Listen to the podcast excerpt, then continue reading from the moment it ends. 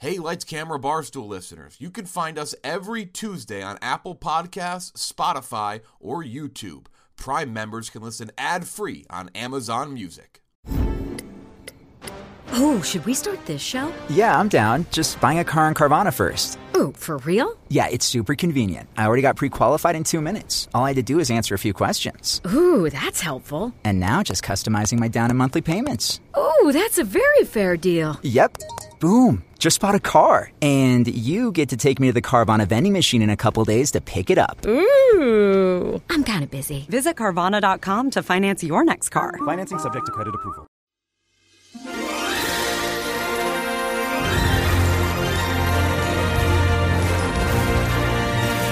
Frankly, my dear, I don't give a damn. What killed the dinosaurs?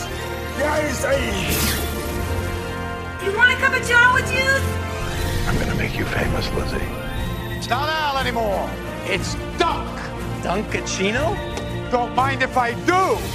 I'm the Joker, baby. All right. Welcome to Lights, Camera, Barstool, episode ninety of season two. Jeff D. Lowe, Ken Jack, Gooch, uh, Chris rejoining us next week.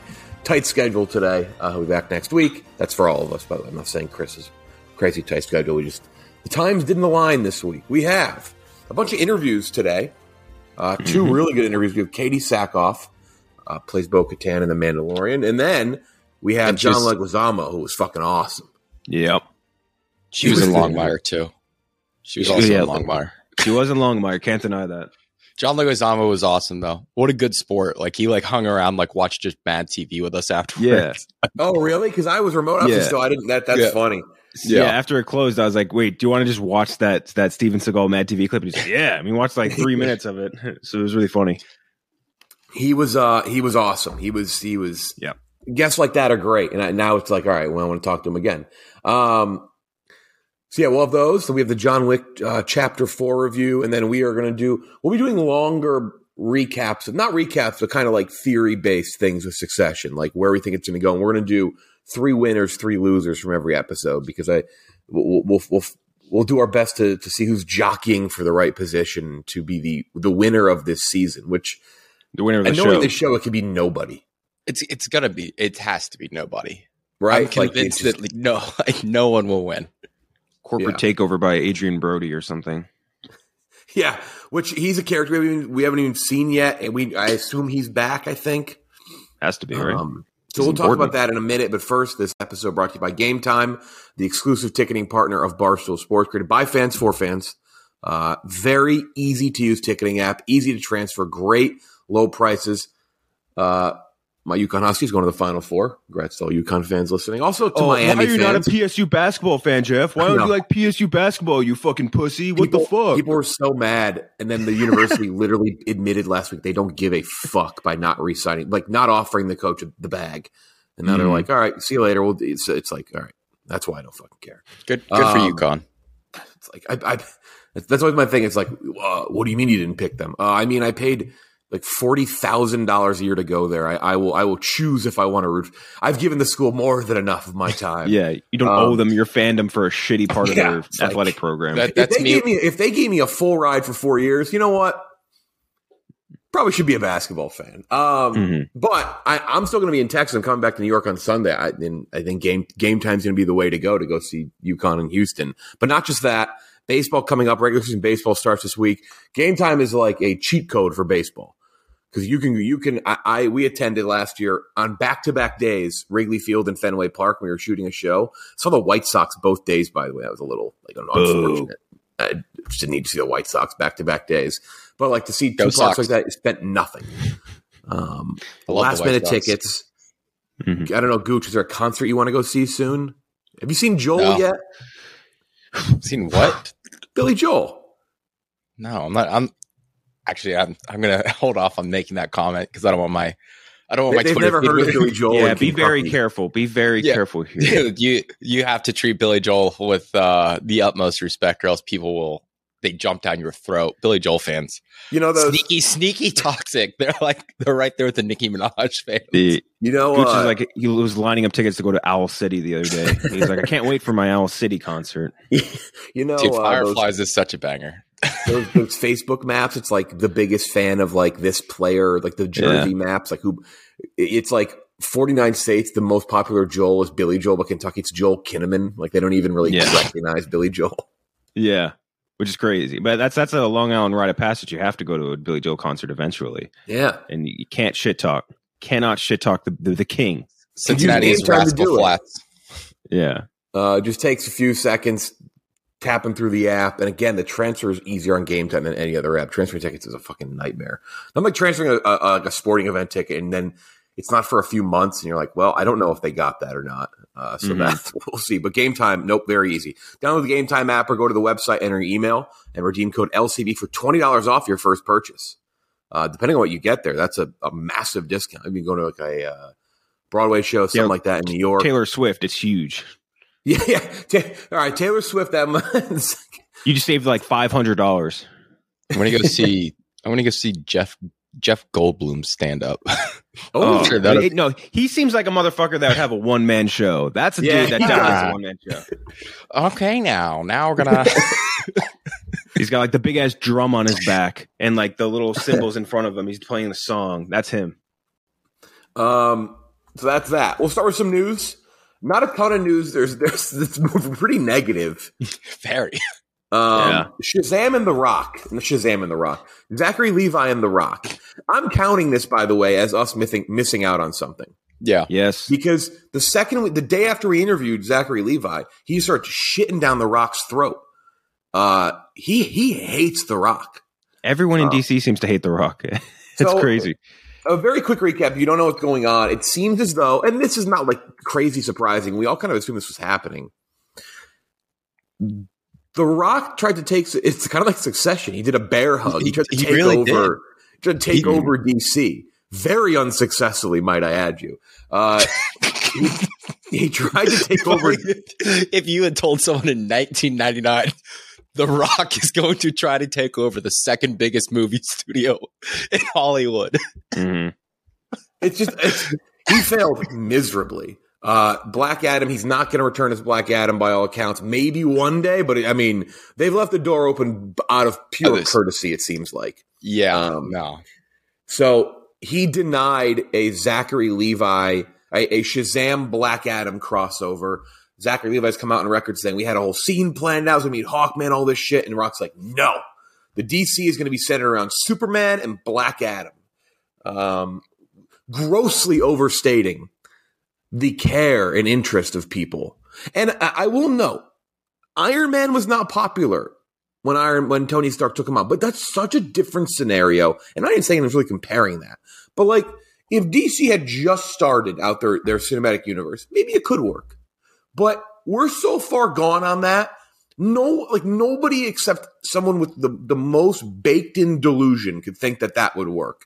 Um, D C was like, fuck that. That's not happening. Uh, now James Gunn, Peter Safran, they've taken over to some controversy, I guess, within like the Snyder fan world. But basically, Zachary Levi's been just crapping on the movie. He's like, Shazam, like, be- because he's basically blaming, like, Shazam's not doing well. Horrible. And I will note, we all agree, Shazam, it's completely lost the charm from the first one. They like completely missed the bullet on what made the first one good. But The Rock's taking some fire from Levi for why this is not working out, and this is this is a another The Rock war in a Hollywood franchise. Second franchise he may have or may not have tanked with, with that and Fast. The little Fast is doing just fine financially, but it did did a bit of damage to the cast relations department.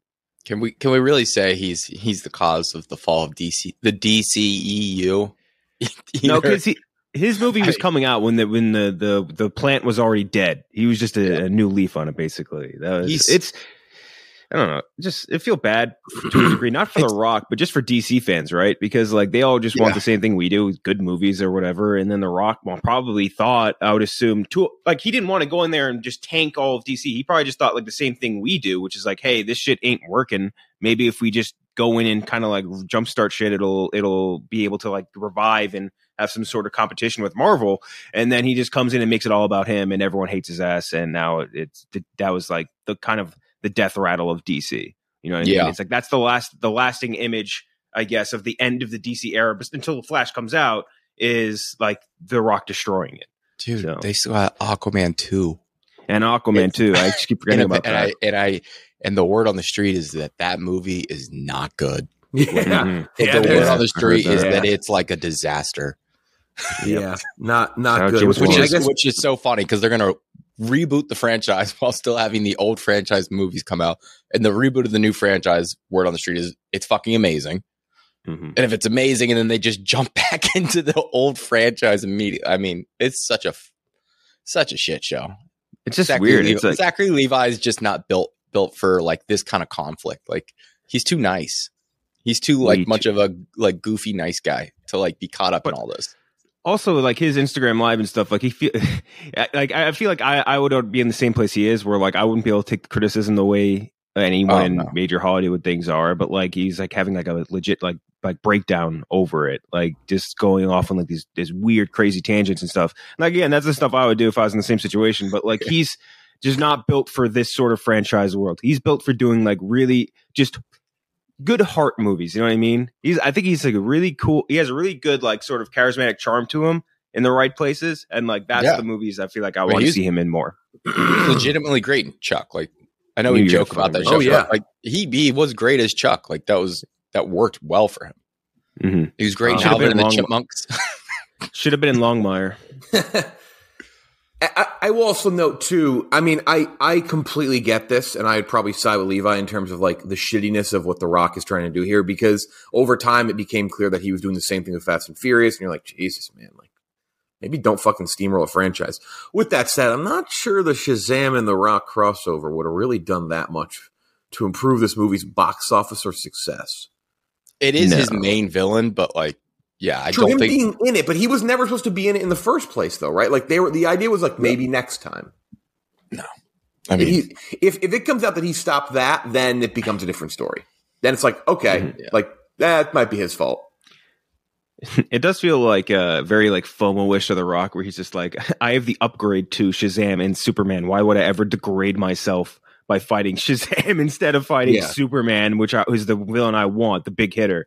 But uh, I don't know. That's how I would feel if I was Zachary Levi, right? Where it's like he feels like he's like I, I'm above you. The character of Black Adam is too good for Shazam. Like that's something that can happen later. Dude, people thought Black Adam was made up when they announced that movie. There, mm-hmm. people were calling it woke woke Hollywood. They're like, oh, of course, D C has to do since Marvel had Black Panther. D C's coming out with Black Adam. People didn't even know it was a real character. Yeah. I love. I still love to this day the White Panther picture of Ryan Gosling and the Black Panther suit. So every, single, every single time I see it, it makes me laugh. Someone posted of like a full compl- compilation, like it was like Selma, but it was Tom Hanks. Just every single person in the movie is Tom Hanks. I love that. Actually, they're all across the bridge. Um, he would love that. By the way, he loves doing a weird act. He loves doing an accent other than his own. So the other.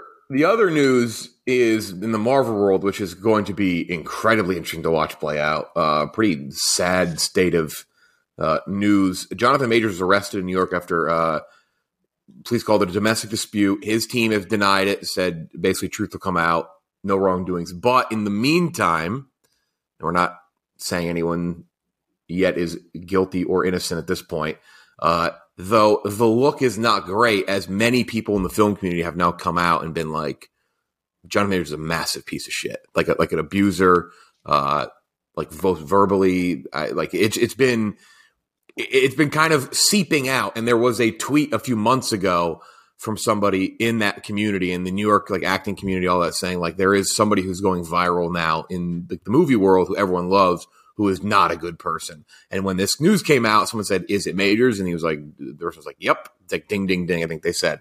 Uh, so uh, we're not sure what's going to happen here, but whether or not that's the case, he is the backbone of the Marvel Cinematic Universe going forward in terms of villain. So you have to only assume that Disney is fucking scrambling right now. I have no idea what will happen. This is a... Because even if he's, even if like these... Like this gets dropped, right? Even if he is oh, not yeah. found guilty of anything here, Disney like, Disney will not play ball with this. They won't, and it, like it, it's the mm-hmm. rumors that come out. They definitely have a leash.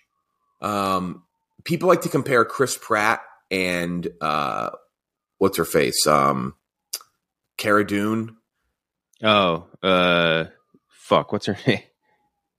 Damn it, I forget. Cara Dune. Where's Large? Let me go get Large. yeah, yeah. Well, Large and little name. That's true. No, let's say Cara um, Dune. What the fuck is her name?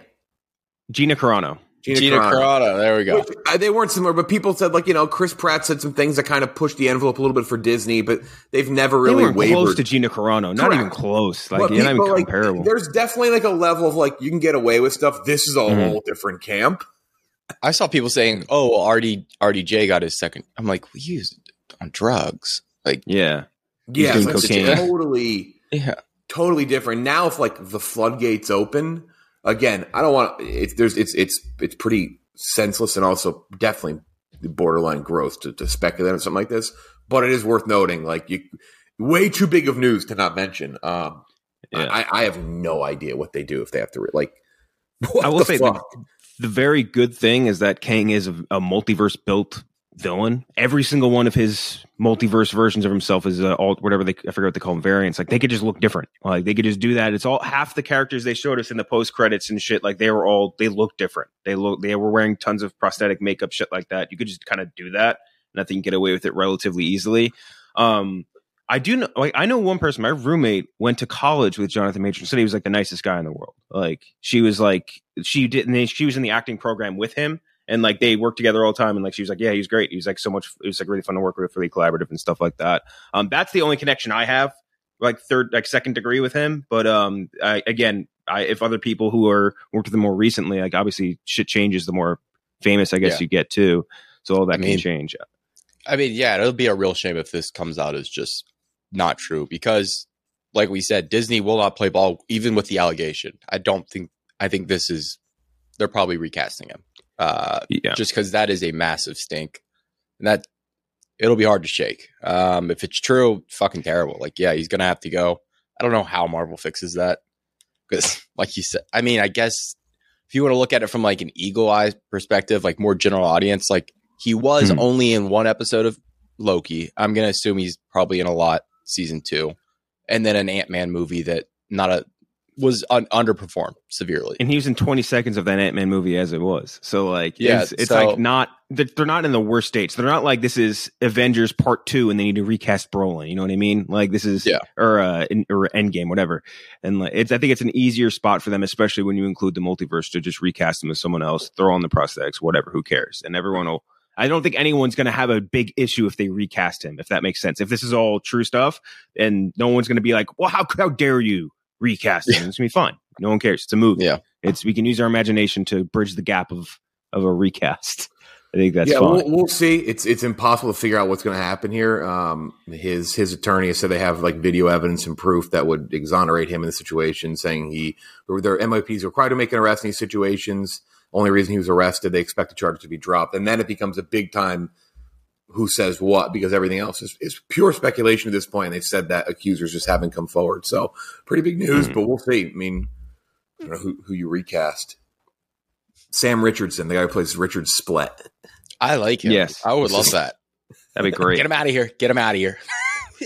Dude, that guy rocks. He's so fucking funny in Veep for like, and then... oh. Obviously, Tim Robinson, Detroiters, great. Detroit, more people need to watch Detroiters. Very funny. What was uh, the uh, what was the Werewolves email. Within? He was great in that too. In what, what was that movie? Uh, Werewolves, Werewolves with, Within. Yeah, yeah, Wasn't yeah. that the, the little cabin yep. cabin movie? Yeah, yep. That was he was really what's good in that. Yeah. What's the email in Veep? Oh, Splet two at spletnet dot net, and he's like, yes, he's like, you know, I don't want my father to go, but I've been nice to get my hands on that handle. Yep. Richard, he has so many good lines in that. Oh my god, such a funny character. Him and Jonah, just amazing. Him and Jonah are kind of like the, the Tom and Greg of, yeah. of Veep uh, at yep. a point.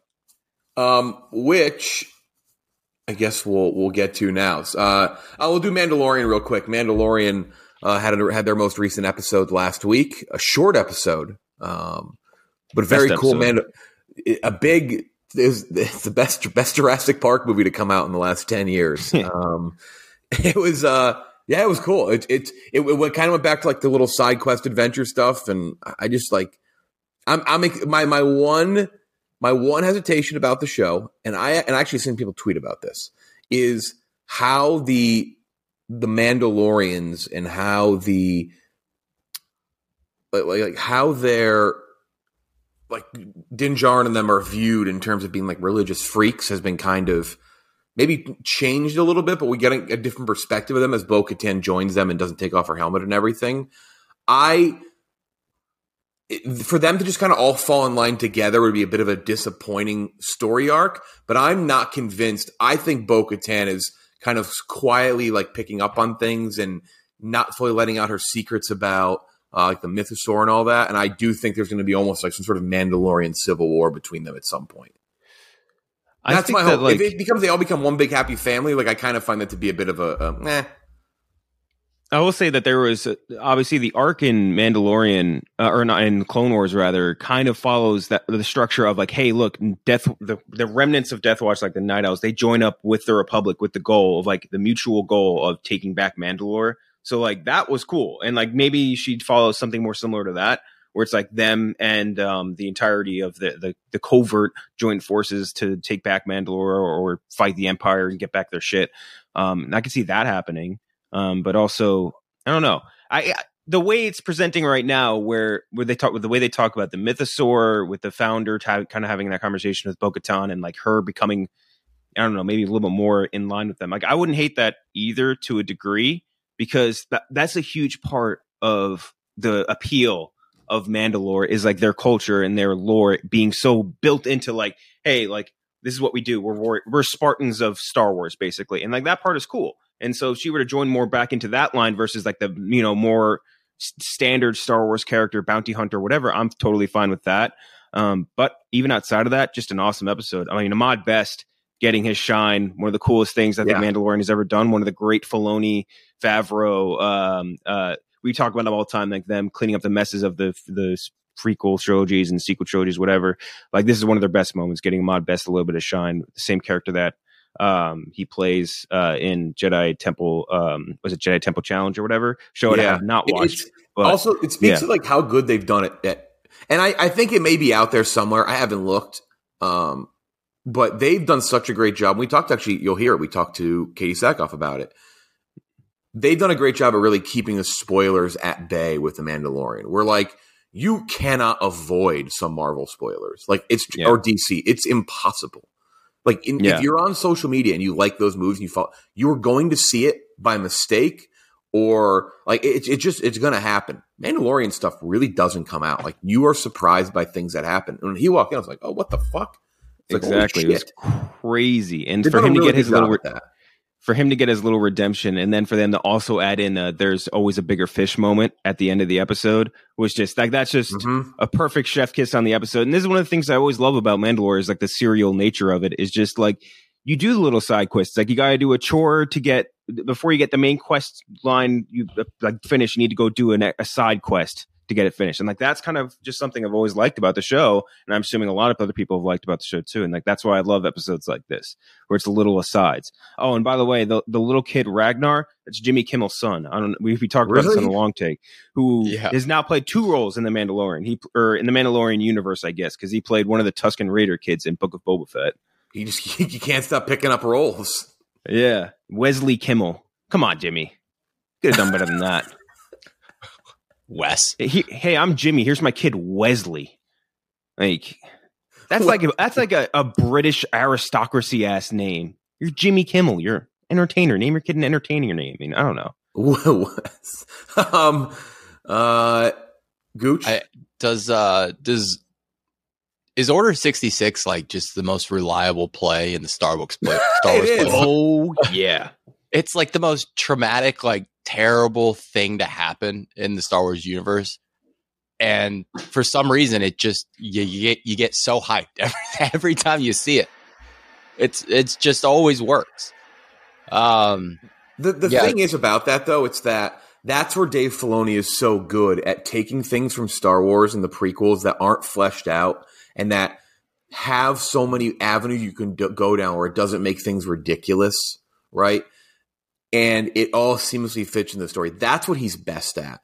And it's an example like this where you're like, no, that's not a crazy leap. Like we joked about Fast and Furious, right? Where they they pull the they're gonna they're in the next one they're gonna pull the fucking vault or safe, and you're gonna see yeah. them up character. That, which that does work. I've I've said like I do like that. That's cool. But it's one of those things where you're like, oh, all right, like. But this one, you're like, oh, I totally believe that. Like, I believe that he mm-hmm. it, it sets up well. So that that's my biggest thing about Filoni that I love. I, uh, we were talking about a long take, which I was playing Fallen Order, like replaying it ahead of the new game coming out. The Order sixty-six mission still, like they hit the music, like the the Order sixty-six music, and they just have the clones fighting the Jedi. It just plays. I'm immediately just like, fuck yes, Order sixty-six, baby. But it makes no sense because it's like the Holocaust of Jedis, the know, biggest good like- guys in the entire un- uh, Star Wars universe, and we're all just rooting to see more of it. It's crazy. Oh my gosh. Little, little Grogu was so like, I swear to God, he gets cuter by the episode.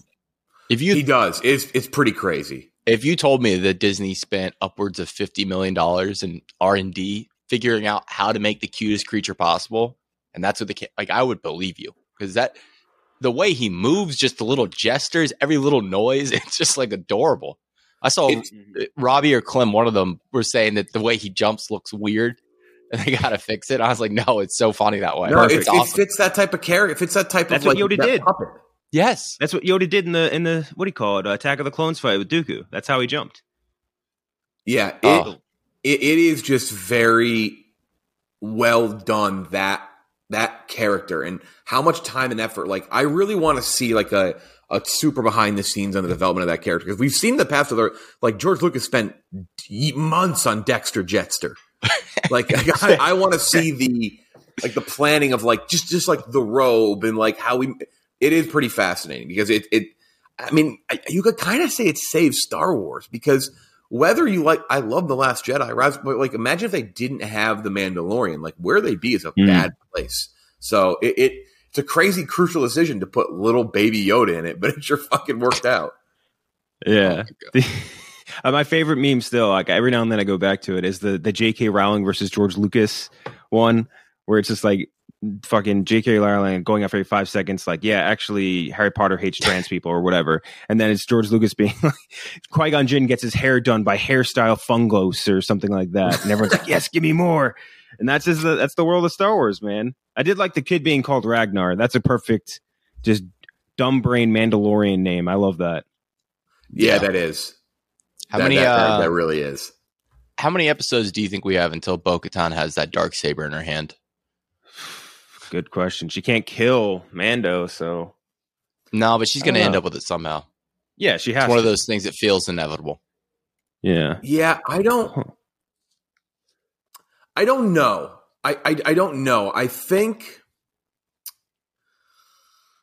I I think she's going to get it before the finale. I I don't think it's going to be like a finale thing. I think it's like maybe third to last episode, right?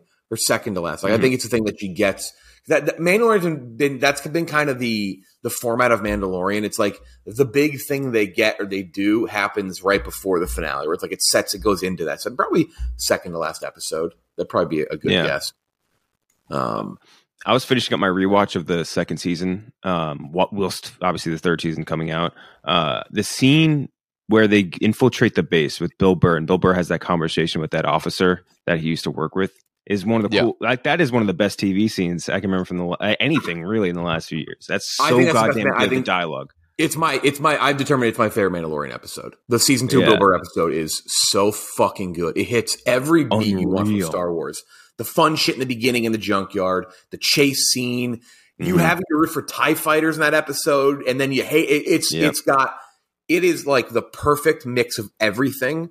And then it brings in this new age, like Star Wars, like pretty well written, like pretty cool, dramatic mm-hmm. scene. Yeah. Really good conversation. And mentioning in bringing in Operation Cinder, something from the video games, which is just mm-hmm. crazy. It's crazy how influential like bits and pieces from the video games have become, have become into the lore of Star Wars. Unlike what was the Fortnite reveal? The Fortnite reveal was Star Wars Rise of Skywalker. It was Palpatine. And then what was... Did Christopher Nolan do something with Fortnite once?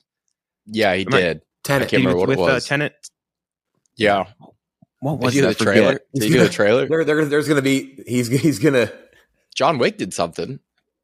He's gonna well, drop he, the John Wick bomb. skin is, is legendary in Fortnite. Yeah. That was like... Oh, that's if what it you is. saw someone with a John Wick skin, you went running in Fortnite. I'm, that was... I'm not uh, a gamer. I'm not a Oppenheimer. They're going to drop the atom bomb on uh, Tilted Towers, redo the map again. Yes, exactly. What's even a more because Fortnite's not on its way out, but like I, I guess Apparently, Warzone's two on the nose. Somebody tweeted a video of the new of like what Fortnite looks like now. Like there's a new like I guess there's a you can do like a custom builder for it, and mm-hmm. it looks pretty fucking cool. So I'm like, is this even Fortnite anymore? I miss. I was thinking about we used to stream Fortnite with Trill. It was it was a blast when that first. I came still out. remember our first our first mat our first win. I remember. Yeah, it was. I think we we're in the we we're in the last little tiny bit of the circle, and me and Trill were just trying to build up like a little tiny structure. And like the guy shot at Trill, I think killed him, and then I shot him, and then we won. And it was just like we were screaming on the mics, like you would not believe, for our first W. We had a. We had one time too where we brought a guy with us and we didn't really play the yeah. game. We just tried to we just tried to sabotage him and annoy him yeah. the entire time. Dude, it, it was so fun. Oh man, I miss those days. I was like twenty seventeen. I used to, I used to do that shit in Elder Scrolls. I would oh, just yeah. pair up with people for missions and then just not do it. Yep. Um, do that in Battlefield Earth too. So that's Mandalorian. Let's let's do uh, Succession season four episode one. Uh, if you. Spoiler alert here if you haven't watched it yet. Pretty quick recap. Um, we open up and we find out that the kids, uh, I almost called, I almost said Tom and Logan, both not the kids. Uh, Shiv, Kendall, and Roman. They're trying to create a a disruptor company. It's got so much dumb jargon. The hundred. It's so it's and perfect. Him, it looks like, like The Athletic. They yeah. have the same mm-hmm. color scheme and font as The Athletic. Mm-hmm. it's, it, it, it's just I don't. I'm going to start reciting the entire script, so I won't do it. Uh, but they find out that uh, Logan wants to buy Pierce again, P G N, uh, and it sounds like it's going to happen. That's going to be their big play as they're about to close the deal on uh, Gojo, Alexander Skarsgård's character's company, Madison, uh, Matson, excuse me. Uh, and then the kids decide, fuck it, let's take our money. We're able to get the money because when the sale goes through, we can divest and all that. We can have our money.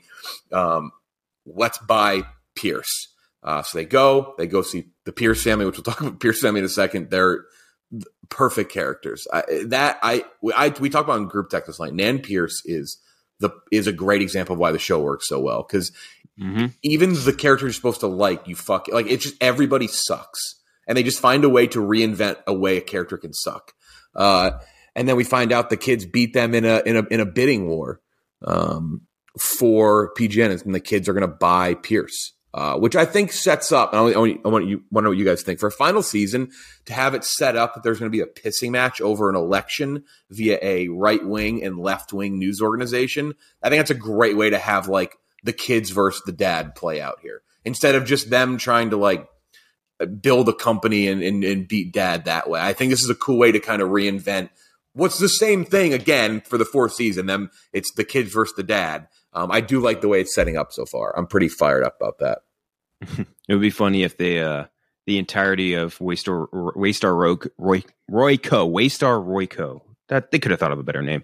Um, if they had like threw their entire white weight behind Connor Roy to try and get him to be the, the, uh, elector, that'd be kind of cool. Oh, he's so pathetic. He is so he's one of the most pathetic hold, characters no, ever. He's holding strong at one percent. At one percent. Oh, those meanies. Of all of the percents they Isn't, have, they want to take your percent. Isn't that the lowest you can go? Isn't that the lowest number that they have? Oh my let's God. let's do so let's do winners and losers, and we can branch off that and talk more about the episode. But I mean, thoughts though? Are you guys pleased with pretty good first episode? I thought it was a good great way to hey, start. Why don't we just go through and give a winner? Everybody gives one winner. I do. I was texting with Trill about it this morning. Trill not totally thrilled with the the opening episode. uh, well, what's the line he said? He said he, the the show is the worst when all three kids are by themselves. It's like a Succession memes account wrote the dialogue, and then he wrote a dialogue for it. It was Kendall. I uh, bought a box of macaroons. Roman. Oh, you bought some fuckaroons, huh? Some fuckaronies? It's true. He's not wrong. I was on like, that. Yeah, you're right. But I I do like that it seems like they're going to be together for a little while, though, because it's one of those things where the, if I was really worried it was going to be like a bait and switch, where it's going to be like, oh, no, Roman's already back with dad, which I guess may happen soon mm. based on the preview. Um, I didn't watch I, it. Yeah. I, I, I want to see them actually team up for a little bit. Like, we got that pay up at the end of last season. Like, I, like, I want to see that Rope. play out for a little while. Roman is one of my losers from this episode. All right, I felt well, let's, bad let's, for him. Let's do losers. Do your lose. Do your three losers first. Yeah, Roman. Roman was my number one loser. His, really, his, his siblings they they completely ditched his idea that he'd been working so hard on. He had something, and they shot his dream down. He's also the one that's always right, but he just doesn't have the, the drive or charisma to make everybody agree with his points. The wherewithal like he, to defend himself, basically. Yeah, like he he's right way more often than Shiv and Kendall are. Like, Shiv and Kendall, like, driven, but fucking idiots. And same with old Connor. Dumbass mm. Connor. He's one of my winners, though. All right, who, who, uh, who? Yeah. So my other, my, other, my other loser, Logan. Logan is just, you can tell this, he doesn't want to show it, but the kid's leaving has fucking wrecked him. Like that scene in the yeah. diner when he's talking to Colin and he's like, you're you're my pal. You're my That's, best pal. He's, he's like, he's dude. one of my losers too, though I'd say third loser, but that when he has to tell Colin, security guy, who's had like ten lines, that he's his best pal, I'm like, oh, yeah, dude. He's like loser. trying to get like, he's like buddies to like jab him because he wants like to have like a friendship with someone. He's thinking about death. Like he's like talking about, he's like, where do you think we go? Like, he's like, I don't think anything happens. Carl is a, is such a good fucking side character. He, it, I laugh every time Carl is just disheveled in front of Logan. He's like, he's like, oh, what boss? He's like, it's a bit fucking dry in here, Carl. Tell me. A, he is just, he's, he's just a babbling idiot every time. Mm-hmm.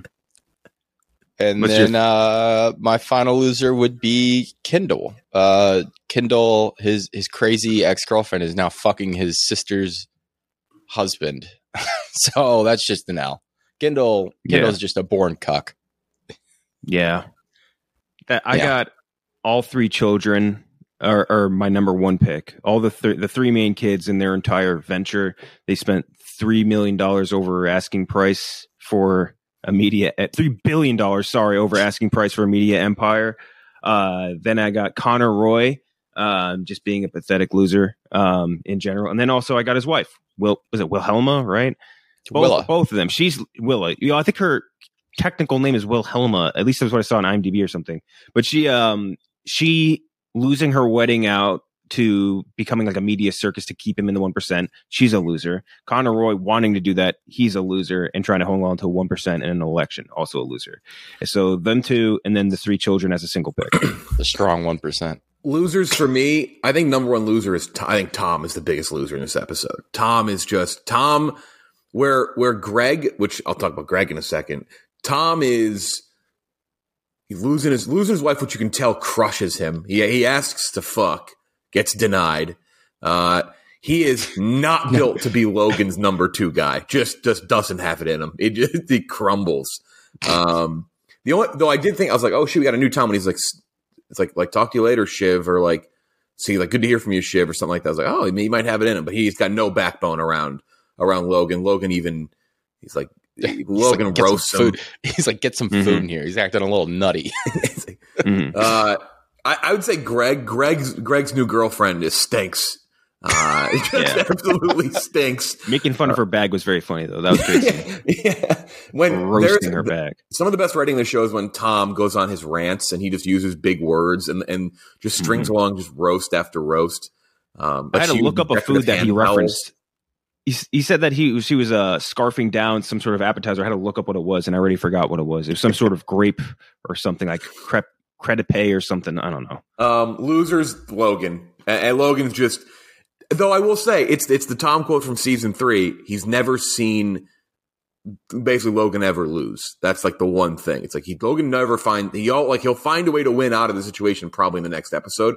But that, just kill the deal with Gojo when that killed yeah. their financing on whatever. Yeah. But what a sad, oh, them telling Colin he's his best bud. And he told him three times, too. You're my pal. You're my best like bud. That, that, I forget what, uh, I think it's from What We Do in the Shadows. It was like the same quote that Matt Berry says when yes. he's talking about, I think, the kid. My good like, time my boy. Pal. My good my time boy. Matt Berry, one of the all-time, he is someone of the most underappreciated actors in all of Hollywood. He's so fucking funny. I don't give a fuck. His name was Mike. He's so fucking good. Hey, hey, there's an episode, for those of you that haven't watched What We Do in the Shadows, amazing show on F X Hulu. They, uh, there's a, an episode he has with uh, Mark Hamill. That is one of the funniest episodes of television I think I've ever seen. Jackie Daytona episode, if you oh, remember yeah. that. Well, it's so goddamn good. Uh, this is how we talk in Tucson, Arizona. In Tucson, Arizona. How do we get on this? All right. All right. All right. All right. Um, winners, I'll, I'll, I'll go winners first. I actually disagree. I, I, thought, I thought Roman looked the best. I thought Roman had to buckle on things, but Roman is so in control compared to what he was in the first season.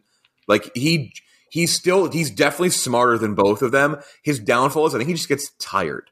Like you just like it's just, whenever whenever he buckles something, he just you just look and he's like, yeah, I just don't. I just don't have it in me. Yeah, that's loser mentality, which is why he's on the loser list. Yeah, but even, but even and like... Just, I'm just too tired to defend my ideas. His his lines, he like when when Nan Pierce is doing her stupid negotiation, like she's like, well, seven, eight, what comes after nine? He's like, nine B. He just, and then the like, ah, oh, it's so sad when love dies, when when Shiv announced that her and Tom are going to divorce. Mm-hmm. I, I did like Roman. Nan Pierce the winner. Nan Pierce played everybody.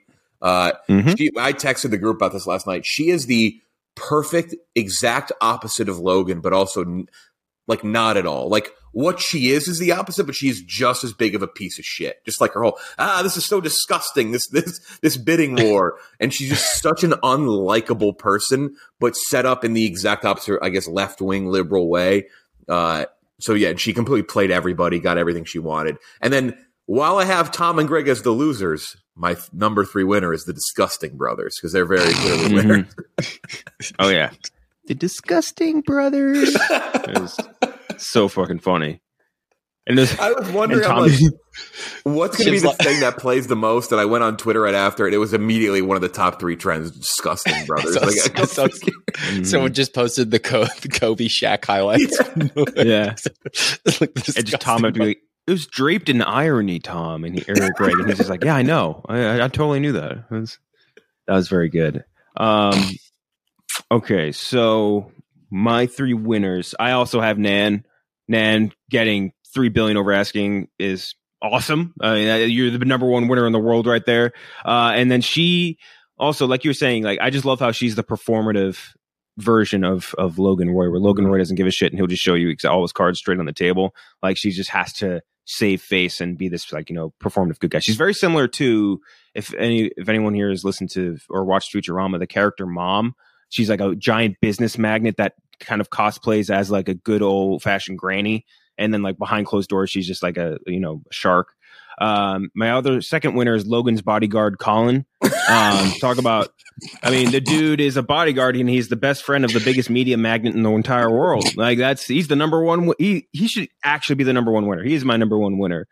And then after him, uh, I have Tom as my number one big boy winner. Uh, they may have lost the bid, but also they didn't bid three billion dollars over the ask. And they also, she, he's getting away from Shiv, who was a bad wife.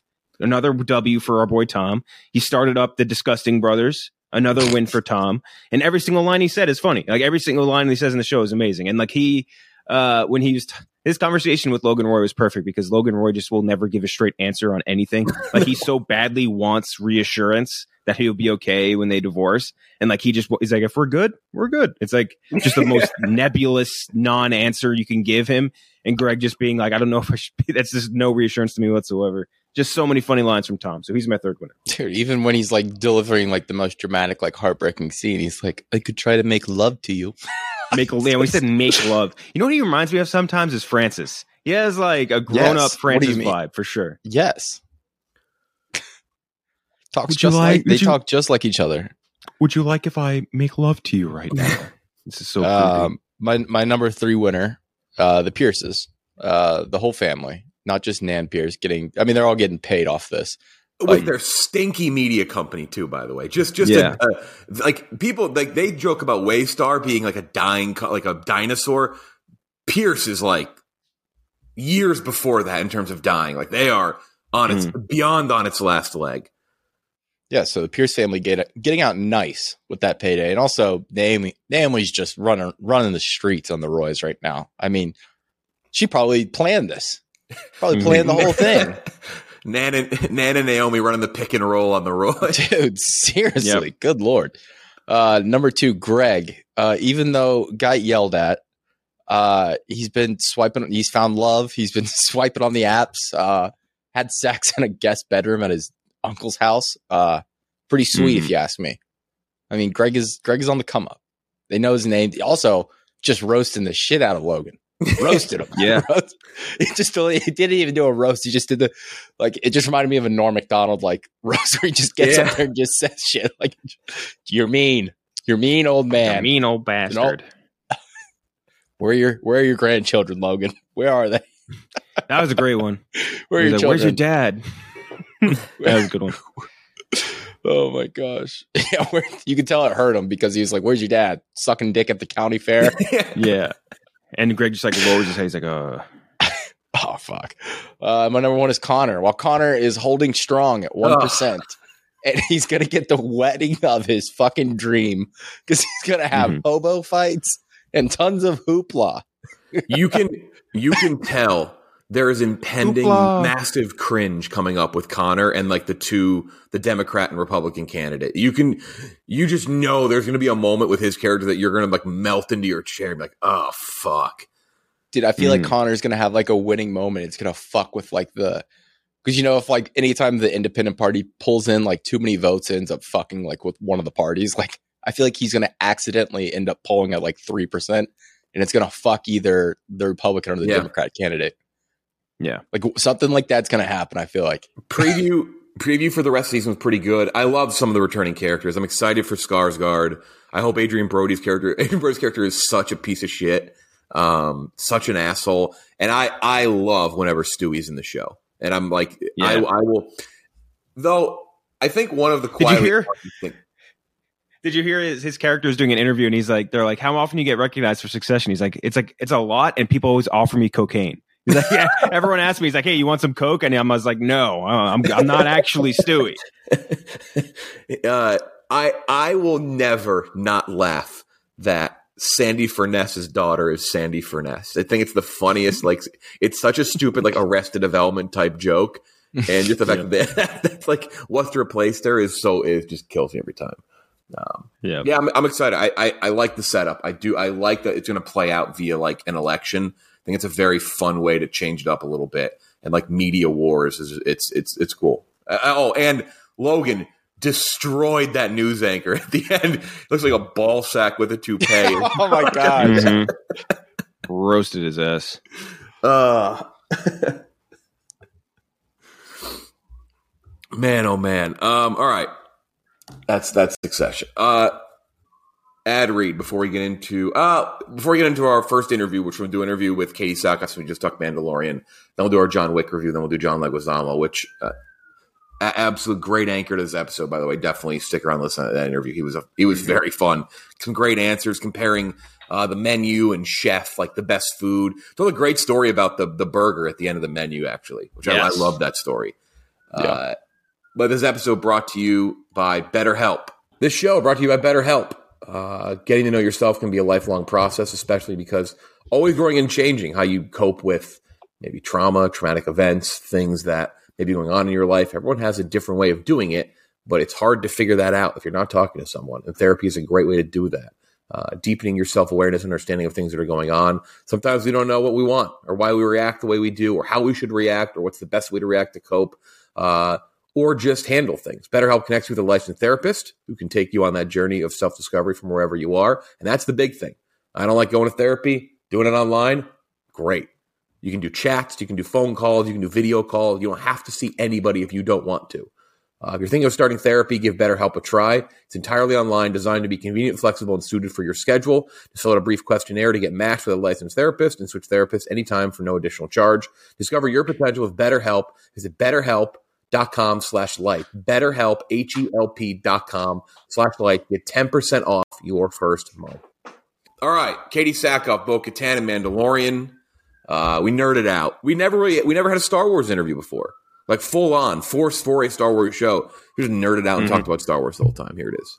We are. I looked very hunched over as I do this with my phone. We are joined by Bo-Katan herself, Katee Sackhoff. Finally, I don't think we've ever have we ever done a Star Wars show, Ken Jack, or movie? No, I don't Gotta think we ever no. have. We are Star Wars super fans. We finally have to talk to somebody about a Star Wars show. Thank you for joining us. Mandalorian season three. I almost said like we're, we're, has kicked very much into gear. It. Yeah. I won't spoil mine. I may have a surprise later on mine. How how are you feeling? The new season debuted, big another big episode for your character. How's it going? Oh my gosh, it's it's just amazing. It's it's been such a phenomenal gift to be a part of this universe, and it just keeps getting better and better. And you know, the fact that she's been so universally accepted and and seemingly seemingly loved by everyone is um, pretty extraordinary. Um, it's it's it, it's pretty awesome. I just saw something. We're also, here's another thing with our podcast. We are the the kings at news or cool facts happening after interviews. Oh, when I saw a cool one today, uh, I don't, I again, now I can't pull it up. Somebody works in either sound, someone works in the production team for The Mandalorian, seemingly confirmed that in the most recent episode, and this is a spoiler alert, if you've not seen season three, or season three, episode three of The Mandalorian, turn, turn off the ears, that in the chase scene, the beginning of this past episode, when the gauntlet flies up in the air, it's supposed to be an ode to the Batwing uh, in Batman. That was what they were trying to go with. That's I don't know if you knew that. That's pretty fucking cool. I didn't know that. I didn't know that. That's news to me. If that's the truth, it's awesome. That, I mean, using your character as like as, as a Batman ode. I mean, how how much cooler, especially because your character came in pretty guns blazing in season two. We've been fans of Clone Wars and Rebels for so long. Especially this year, you are almost like one A, one B to Mando, it seems. How great has that been? Um, you know, it's pretty awesome. I I didn't have any expectations going into season two. You know, the fact that that Bo was there for two episodes was was really, really cool because I myself was a fan of Clone Wars and Rebels. So to see that character transition into live action was awesome. Um, so to get the call that that not only are you, you know, going to be in season three, but they sort of, you know, drop all the episodes at your feet. It was kind of awesome. I was like, wow, okay, you know, because season two, I only got to read my scenes. So this is this is new ball game, you know, where where I have a, a full scope of what's happening. Um, and I, like I said, I'm just still amazed and and blown away that that the character has been um, so accepted as she has, and and it's it's really cool. It's it's yeah, cool. Her, her and I can't Sabine wait for Wren. People to see the rest of this. Yeah, her, right. Her and Sabine Wren, two of the most beloved Mandalorian characters. It's insane. It's yeah. so cool. You know what's so weird though is that Bo was really only in what like ten episodes of Clone Wars and Rebels in, in entirety. That's she was not a massive character. She just when she did show up, um, she left an impression because things, you know, usually didn't go so well. That is kind of crazy you say that because I did check just to make sure before we got on here, and I was just like, I wonder how, like, how many was there? And I was kind of stunned to see just the number. Yeah, like t- I was like, wait, like she wasn't in like fifty episodes, but I guess that's a that that's a testament to like these types of characters for Star Wars. It's always the characters that you see kind of the small nuggets of that you're like, good Lord, like give yeah. me more of that because you want to know more about them. Yeah, exactly, right. Yeah, and that arc too, just the Mandalorian arcs in both um, the ending of the uh, original run, I guess, and then the the late seven or season seven, like just so much fun. Um, and you got a pretty rare experience for an actor where you got to voice a character in the animated version and then go to the live action. A lot of people do the reverse. Like, yeah. just what? Tell us how you got the call. What was the call like when you get the call? Like, hey, you're gonna get to do this in in live action? Because I know Filoni said like, hey, there's a chance, but. I don't know. You know, he likes to say that. I don't remember him saying that. And if he did, I think I thought he was joking. Um, you know, I mean, who who would have thought that an animated Star Wars show would become such a sort of um, wealth of characters to pull from into live action Star Wars? I just didn't, I never would have dreamed that that was the case. Um And so when I got the call, I kind of didn't understand what it was about. It was to go sit down with Jon Favreau and, and, you know, Dave wasn't there. It was just Jon. So immediately I was like, well, if this was what I think it is, Dave would be here because I've known Dave for so many years and he wasn't there. So I was like, maybe he just like wants to talk to me about, I don't know. I couldn't figure it out. Like maybe he's doing Lion King too. I had no idea. um, and, uh, And it took me a while to realize that my face was already in like the previz images, like on the wall as Bo.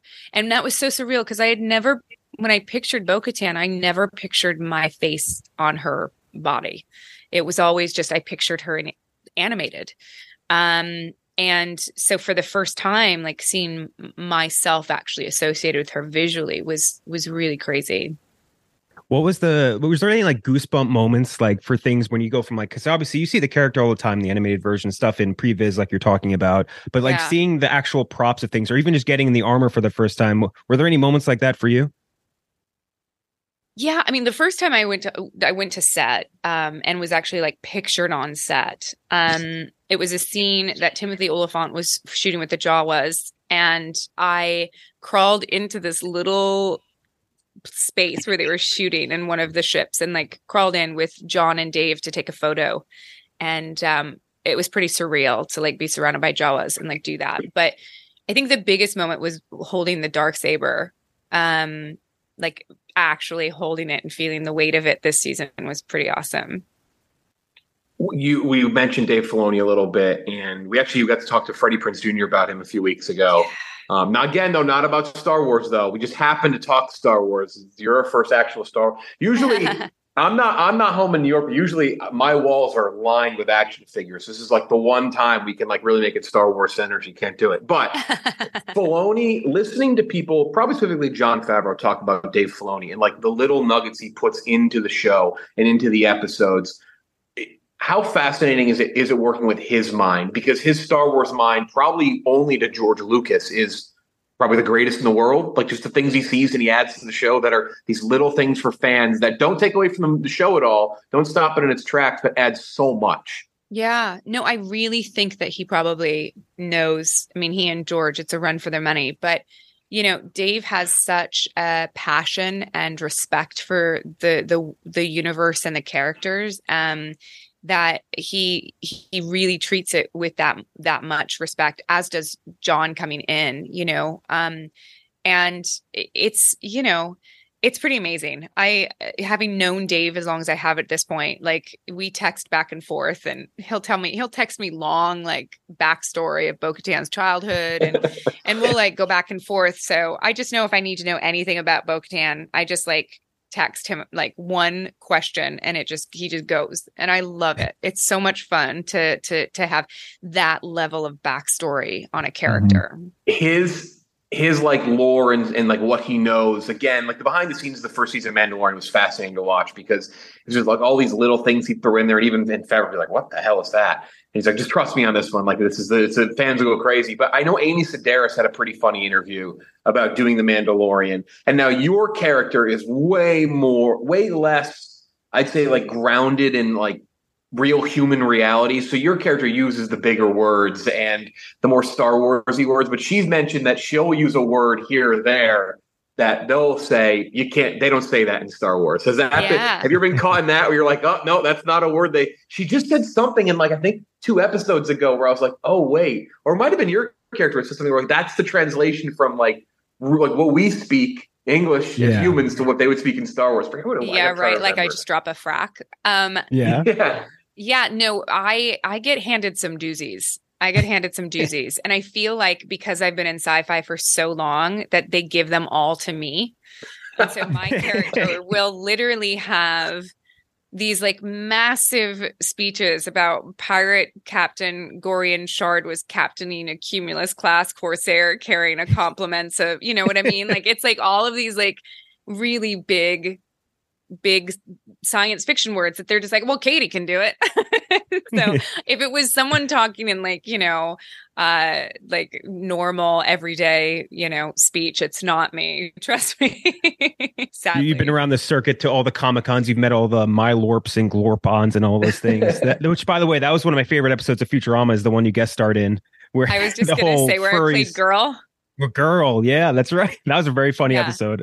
Yeah, um, like everyone is like, "Who are you on Future Futurama?" Girl, girl, like, girl. With, with multiple R's. Yes, yes. Uh, what was filming on the Stagecraft uh, volume thing like? Did you have scenes with that? Most of my, I would say most of my scenes are on on on volume, um, and it's it's such an extraordinary experience. You know, as an actor, you are, I, I'm so used to using all the facets of my imagination to to put myself in scenes, because you're usually shooting against a green screen and, you know, sitting in a cardboard box, and they're like, it's a tennis plane balls. And things like tennis balls, all of it. Right. Um, Mando is different. Like, and I, I truly encourage people that if you're a big fan of, of Mandalorian, you, or just technology in general and film, you should go watch the making of The Mandalorian and, and watch them talk about the volume and, and that sort of process. It is literally like the size of like a, an aquarium, a massive aquarium tank that you would see at an aquarium.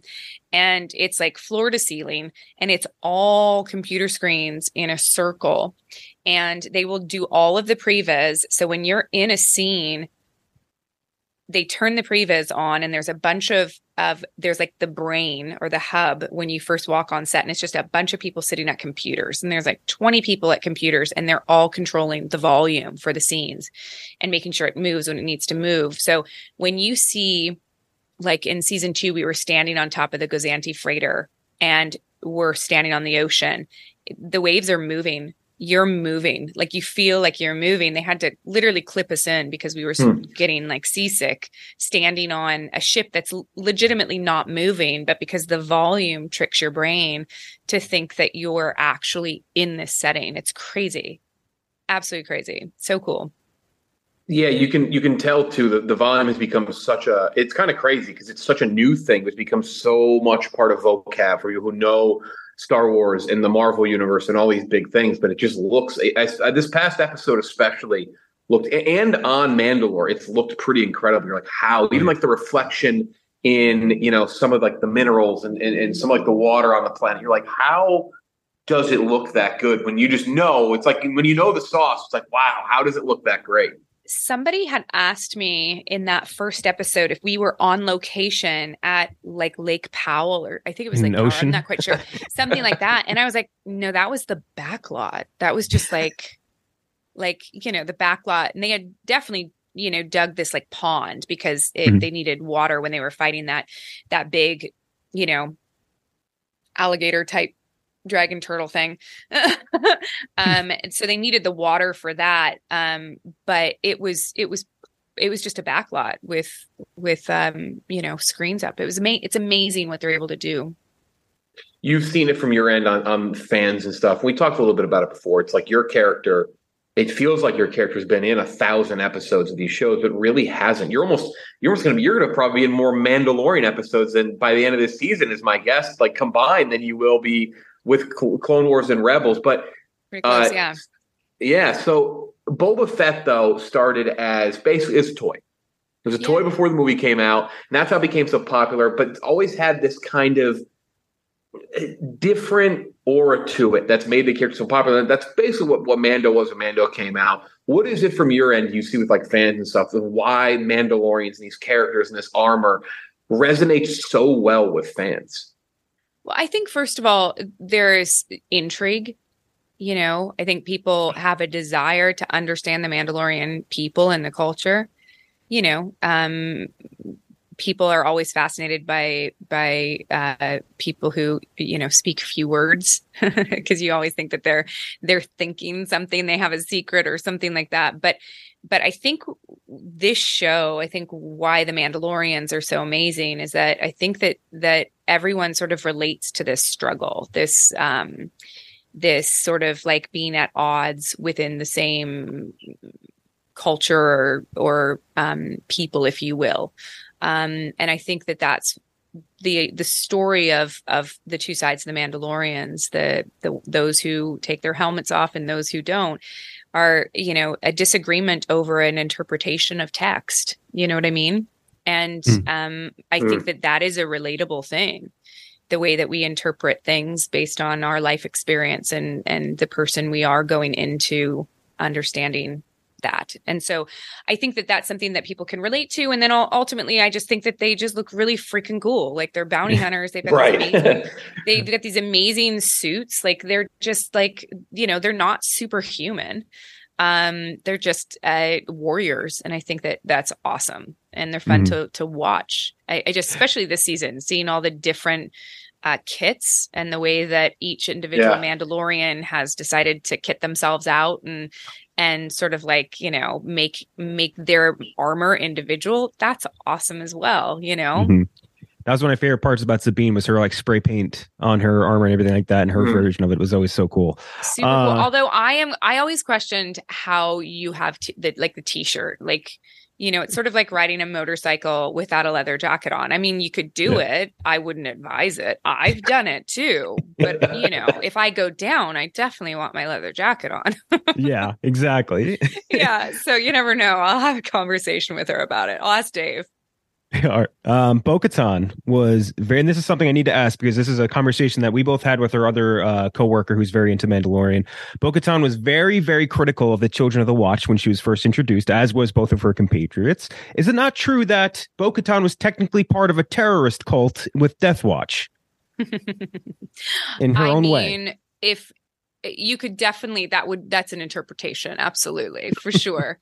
You know, what I can say is that I think that that Bo has never done anything that she didn't think was in the best interest of her people. Um, and I think by the time she realized the error of her ways, she paid the ultimate sacrifice and lost her sister. That changes you. I mean, I think we also have to like acknowledge the fact that she was very young in Clone Wars. I know that that people think that she was in her thirties. She wasn't. She was like a shuffleball change out of teen years, you know, like she's, she's, a, she's very young, very impressionable. She followed somebody she thought she trusted who had uh, similar ideologies. Um, and she was wrong. I think she knows that, but I think it's sort of one of those things where, you know, the thing that you don't like in others, you point out, you know, the things that you don't like about yourself, you point out in other people. And I think mm-hmm. that's sort of uh, potentially what she's doing. Moral of the story is not to follow Jon Favreau, voice of ever previously, ever, no matter what. Your job. uh, again, spoilers if you haven't watched the latest episode of Mandalorian. You got to see the Mythosaur. I mean, that is about as cool as humanly possible in the entire Star Wars universe. One of the most know. like iconic creatures for anyone that's into it. How much? I mean, that's just so cool, right? It's pretty cool. When I read that episode, I, I literally was like texting, going like, "Are you sure? Did she imagine it? Is she? Wait, what's happening?" Um, Which I still so don't excited. even know. I guess in the context of the show, I where know you don't know. Yeah, we don't know. Big um, don't tell us anything. Exciting. I won't tell you anything. No, I know because no, but I don't want to ruin it for you. Yeah, I don't want to ruin it. You know what I mean? Like it's so yeah. cool. This show has done such a great job. Um, you know. holding on to secrets so that that people can be surprised like we used to be in event television, you know? Um, and I love that. I love that it was Grogu and then Luke Skywalker and, and you know, whatever you're going to get this season. Mm-hmm. Yeah. I mean, how can we, should we be prepped for some oh shit moments? We have to be, right?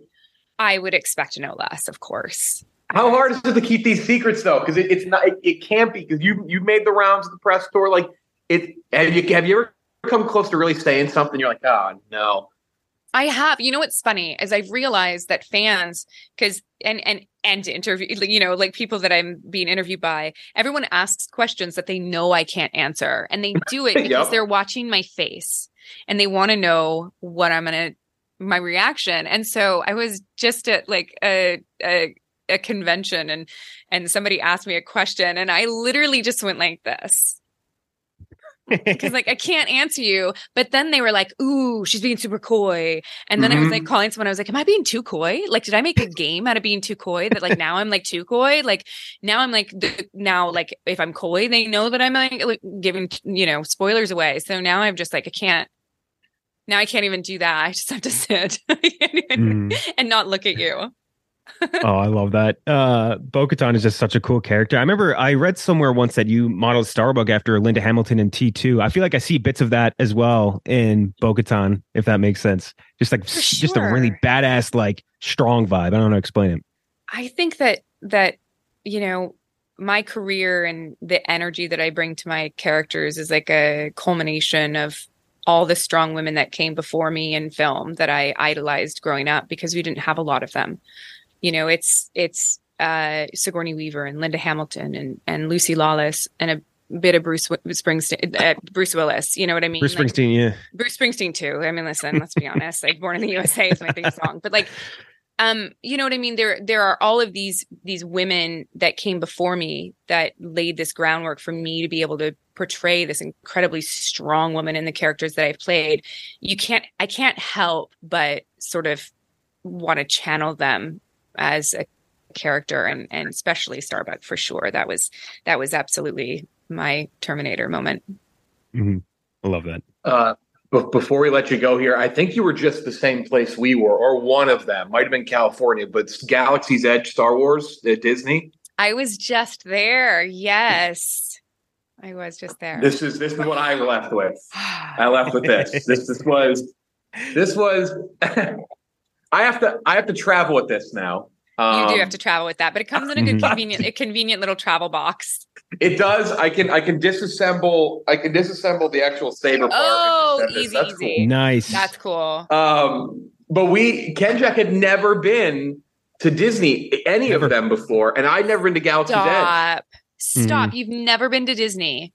It was the first time they gave us like this really cool V I P tour thing. Like we didn't have to wait in lines yeah. or anything. It was awesome. The Guardians of the Galaxy uh, ride, by the way, at Disney is maybe the coolest thing I've ever been on. In my that entire drop life. Is one yeah. of the coolest rides I've ever been on in my life. For people that so don't we, know, it's in California Adventure. You have to go. It's one. Oh, of that one. That one. So, so he's talking about the one at Disney World. Have you seen that oh, one? Oh no, that been, one is. I haven't been to oh, Disney World since I was like twelve.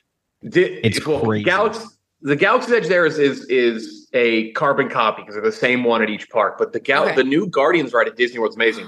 But the rethemed Tower of Terror at Disneyland. So I actually did Disneyland and Disney World like three, like like twice out of like the span of five days. I'd oh never God, done Tower of Terror before. So the cool, Guardians right? version. It is. I, I don't like getting dropped like that. That's not my thing, you know. Yeah, but you I now kind of like it. Like There's dropped some, as a baby, you have like trauma or something. There's something about yeah. There's yes. something about it. Yeah. It, it was, like you don't want to feel your throat, like your your heart. Oh, everything going up, yeah. But then when you add it's Jackson scary. five to it, it becomes a little different, you know. It's, it's a, amazing. It's literally probably my favorite ride um, at like you know Adventure for sure. It's so much fun. Oh, you got to do it. You, uh, it was so fun. Oh my god, it, that was the coolest roller coaster I've ever been in my life. Like it's all half digital, half analog. They're twisting oh you around god. in the seat. It's so cool. Seriously, now I need to go. I need to go now. You know, we've taken the last two times we've gone to Disneyland. We've taken my daughter, so I haven't been on an adult ride at Disneyland uh, for gotcha. a while. Like Dumbo's my jam now, guys. So the slinky Although, ride was I gotta tell you, Dumbo is terrifying. Uh, oh my God. Like, so you go on Dumbo with like two adults and like a tiny baby, and like they give you a seatbelt for both of you. And my husband is much bigger than I. I next time need to sit on the inside because I had a hold of our daughter and there's no door. And you're going up and down. And I was like, I'm going to fly out the side of this with our child. And oh my God. Like, well, don't. And I was like, I'm not really. But like, you're, you know, you got to be careful. It's like these don't elephants the being held out by like a toothpick, like uh, sticking out of the center. That's crazy. It's crazy. And you can go up and down like super fast. Like Dumbo's Dumbo's scarier than it looks, guys. He he uh Kenjack did so, and then we'll go here. The the ride Matterhorn at Disneyland. It's been yes. around for what, like forever. However long the park's been open. Yes. I love it. Definitely needs some work. It's definitely not easy on the back, but very similarly, unlike Space Mountain in Disneyland, which is very like refurbished, the one in Disney World is it's rickety, I would say. And Kenjack got to ride rickety. that one. Is it really pitch black and very rickety? You can't see anything. We, you, just, you, you guys, when, it's, during Space Mountain, like I have panic attacks that like we're going the wrong way. Yeah. Which, Dis, again, and I want to stress Disneyland's version is much newer in terms of it being refurbished, and it's it's you sit next to someone. Disney World is like Matterhorn, where it's single file. We got out there. I looked at Kenjack. I said, "We're not doing that again tonight." Like I'm, I'm out. Like that's mm-hmm. like you're done. Some things I can't do.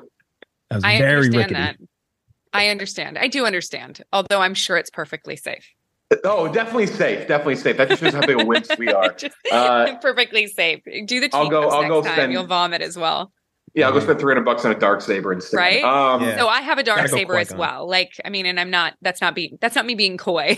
Like, no I coy. Actually have the same dark saber that you have, and I. But I got the experience of actually building a lightsaber. It was the coolest thing mm-hmm. ever. Like the entire process of that was so cool.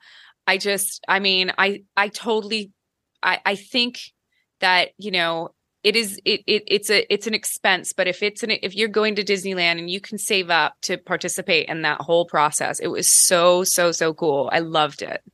Loved being it. dropped in that world again, as, as you can, I'm sure tell two massive Star Wars fans, it was pretty, it was insane. It was pretty damn cool. Very cool. Right? I, say, I love that my, cool. my daughter now is like, wants the Darksaber. Like she's fifteen months old. It's the coolest she, one. She just wants to like chase the dog with it.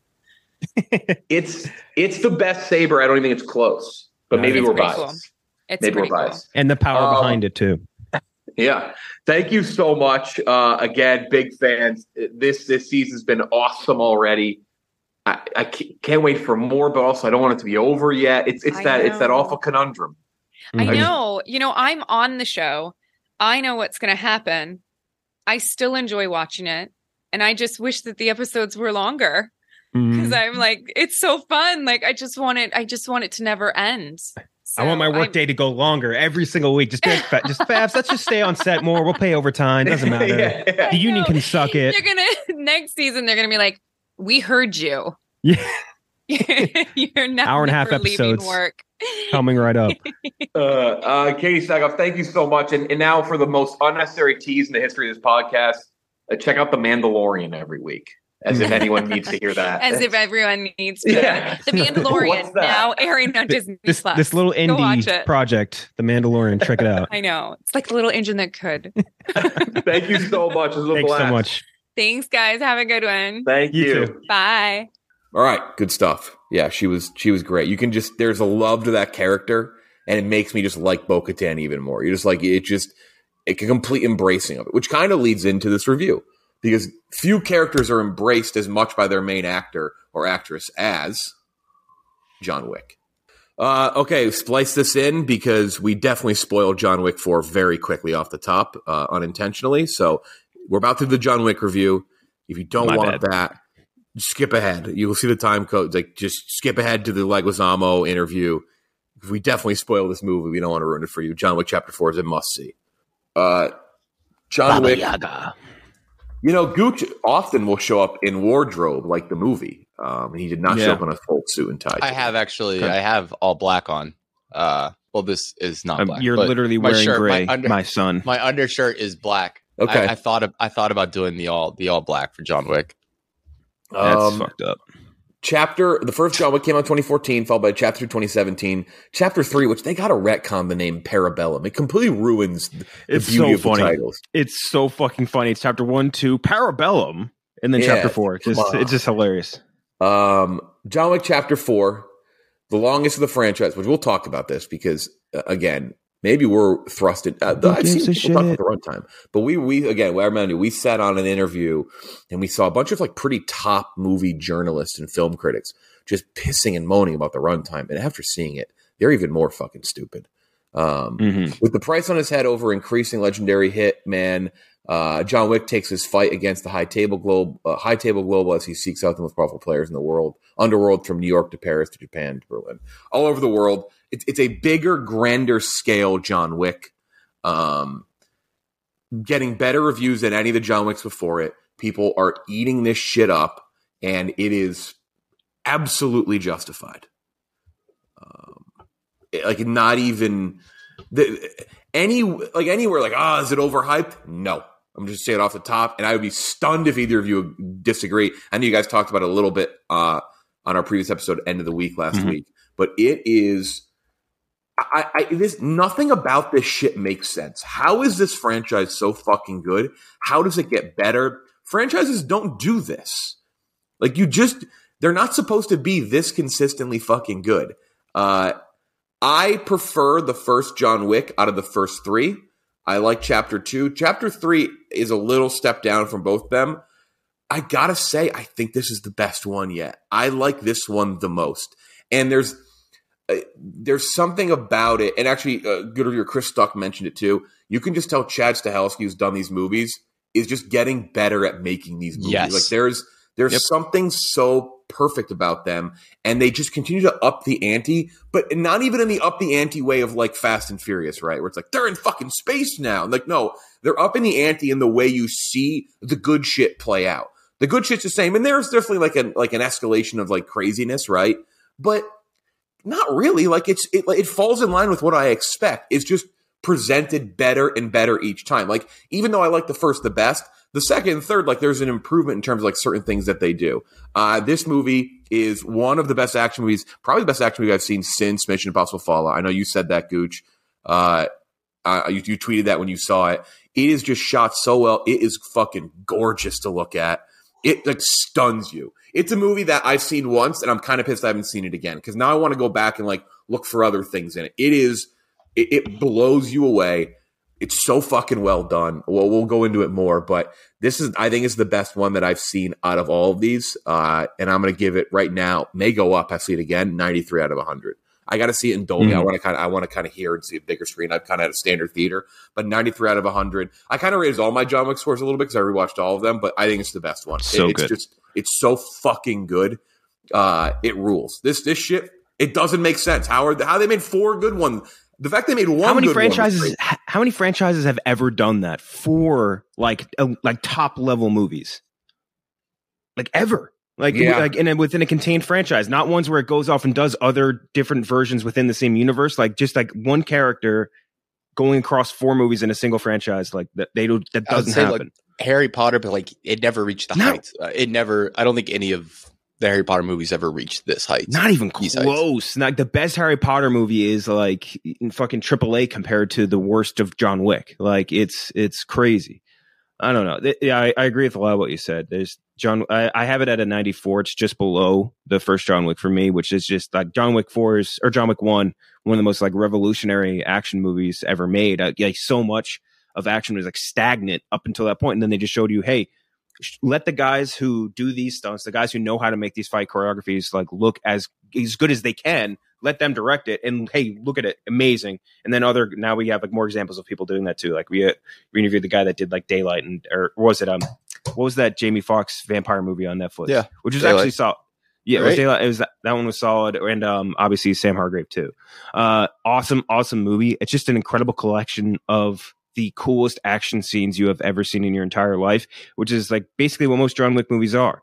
And they almost remind me of, and like we were just talking about the serial nature of like Mandalorian. It almost feels like like that's how John Wick movies work, where it's like, here's a little serial adventure into this place. Here's a little serial adventure into this place. Here's a little serial adventure into this place.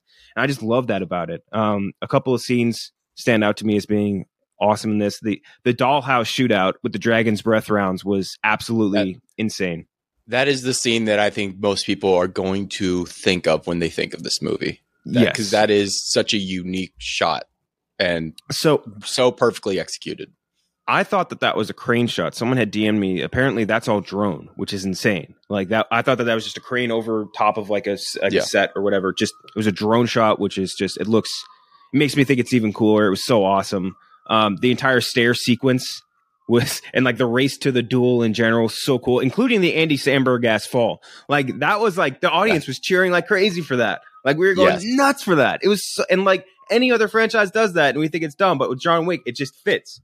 That's John Wick. He gets the shit beat out of him, and he always just gets up and keeps going out of pure rage and desire for revenge. Um, Bill Skarsgård, awesome addition to the John Wick universe, perfect character. Um, the mini boss fight with Scott Adkins in a fat suit was also just incredible. That character, unbelievable, of class. so That's exact- good. That's exactly how Kingpin should look in the Mar- when they bring him into the Marvel universe. That is exactly how he should look and fight. Like that was perfect. Exactly. Perfect mini boss. Uh, and then the Osaka fight I also thought was was really, really good. Uh, Rina Sawayama, who's the, the concierge from that one. Uh, and um, like she was just that's a character like a new person. Like I haven't seen her in anything before. Like incredible. Awesome, awesome role. Great action scenes with her. Um, and obviously, if you'd watch, if you stick stuck around to the post credit, she obviously might have a, a bit more to, to play. Um, the Nobody character, really cool addition. And then I think oh, the only negative I had on this: what the fuck is going on with Ian McShane's veneers? Is that was that the one that noticed that? No, but I mean, the more you point it out, like I'll, I'll think about it. Like he's talking, they're like all out here, and like it's like making his whole mouth protrude forward like a fish. It's crazy. Um, but other than that, just a great sign off for the character of John Wick, and just I think a great love letter to what people have loved about the character of John Wick. Great gunfights, great hand to hand combat scenes, and just like the most like like uh, unmovable object, John Wick, in all of action movie history. And I just, I loved the movie start to finish. Didn't really feel the length like at all, because I would rather watch like five straight hours of Chad Stahelski directed action than ten minutes of almost anyone else's. You know what I mean? Because he finds a way to just consistently show you action in a way you've never seen it before, and do it in a way that you've never seen it before, and do it some, in a way that's like, it just, it engrosses you so much more in action versus the way anybody else is doing it. And that's just a fact. Like Marvel, D C, whatever other big I P franchises that involve action, no one can do it like Chad Stahelski does it. And that's what I think makes these, these movies so consistent and so great. And I just, I, I loved everything about it, man. Just a great, great movie.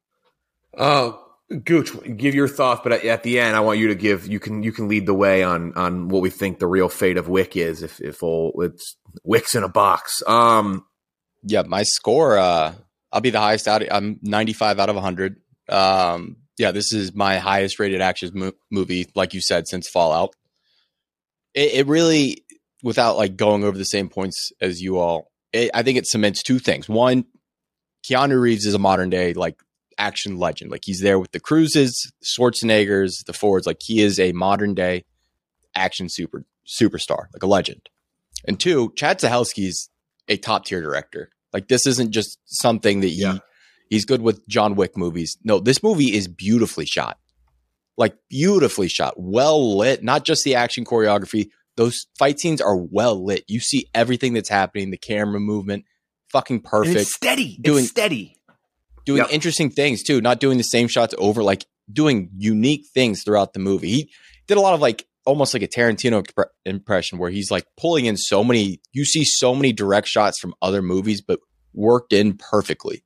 Like there's so much like, so I grew up on Sergio Leone movies. There's like five different Sergio Leone movies like directly referenced in here. Like there's like when he's, um, when Donnie Yen's character sitting in the part with the little music locket playing, like that mm-hmm. is straight from, what was it, Fistful of Dollars, with the the villain with the uh stopwatch, like the um yep.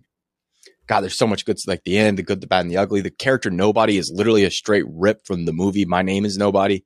So much great stuff in here. I I love it. The Lawrence I mean, Arabia stuff people have talked about as well. Yes, yeah. Um, he even said he he used cut. Wong Kar-wai as uh inspiration for like the color palette on the movie. Like mm-hmm. you see that, it's like Jesus, like he really came into his own on this one. Like. And also, longest of the franchise, this felt thirty minutes shorter than Parabellum. That's let's okay. We'll we'll talk about Wick in a second. By the way, we're gonna have to splice in that we just spoiled everything. We'll have to record that after. yeah, but that's my we, bad. I should have said something. I, the runtime. We talk about runtime. I, I obviously, out of all of us, I like longer movies probably as much as anybody. I love a good long fucking movie. But in the end, I, I just I'm so sick of complaining about length for no reason, especially pre-movie. We've done it before.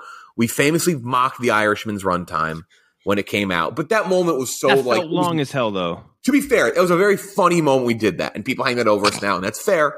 I'm not I'm not pissing and moaning. That's fair. We did do that. It was very funny when that happened. Though we were in the studio with like fights. I think we were like, holy shit! The news came out as we were recording. But for the most part, like I don't care. I'm there to experience something. And I just, I think in the end, if you go see this, this is, this is, I'm sorry, this, this is a dick take. Maybe people are going to not like this take. If you go see fucking, unless you really hate action and blood and gore and like, like death, like if that's not for you, fine. So I'll put that caveat in there. But if you like action and you claim to like movies like this and you sit down and you watch the movie and you, and you come out and your first thought, it's too long. Movies are, go, go, go somewhere else.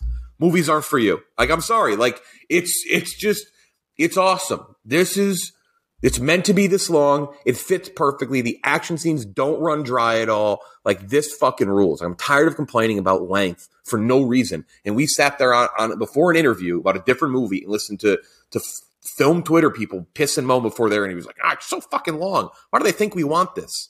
I don't know, because they know the movie fucking rules. Everybody wants this. Go see the goddamn Everybody movie. Everybody wants that. Like, what are you fucking talking about?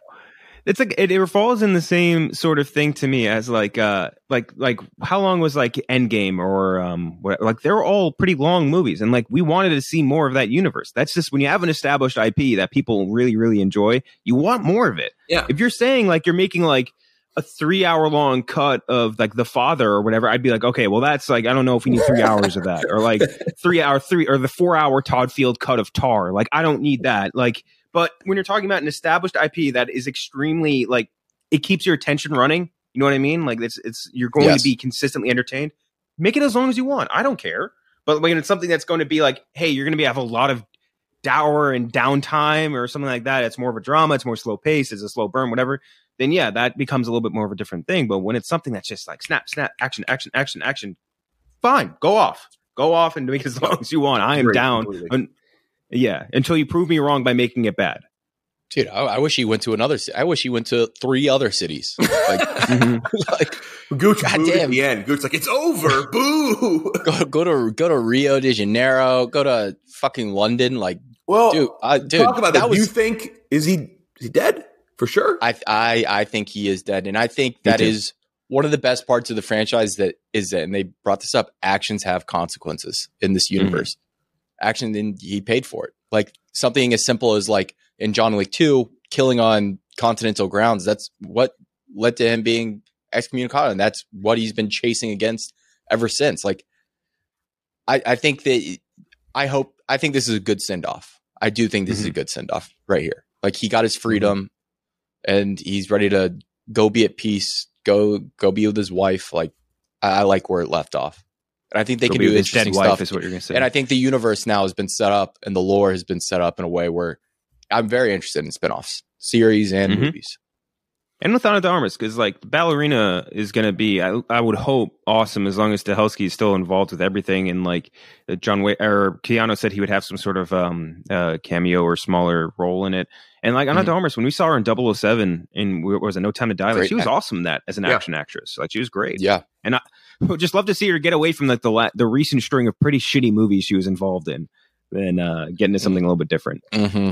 Blonde. Um, what was the what was the Ben Affleck one that was with the fucking snails? Um, uh, or, Deep Water? No, that's what I thought too, but it doesn't. It sound is right. Deep Water. It's, it's Deep Water. It's, yeah, that man. That it was, one. It was Ben Affleck water? the cuck to Ben right? Affleck the cuck to Nathan yeah. Elordi. What a weird ass movie. Um. Oh yeah. Speaking of which, it's a very similar situation that happened with that um Florence Pugh movie that just came out that was directed by Zach Braff. Uh, I haven't person. watched it yet, but I've heard good things. I'm sure you have. She doesn't do bad movies. That's uh, she doesn't. My other note was Arc de Triomphe. If, if you film an action scene around the Arc de Triomphe, it's going to be awesome. They did that in Fallout. He's riding the bike. Yep. It always looks fucking sick. I, I love how N P. I love how N P C so many of the villains are like, mm-hmm. like, and like the general public are also very N P C, where they just like they'll hit someone and just keep driving. Just keep yeah, driving. Dude. The people at the club, they just keep dancing. They've done it throughout yeah. all the movies. Like the people just act like this is an everyday occurrence. Like no mm-hmm. one gave a fuck what was going on at that club.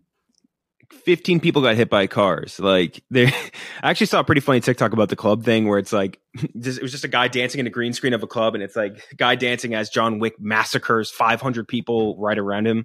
It's like, that's how that works there. There's no police yeah. in the John Wick universe either. They don't exist uh, outside.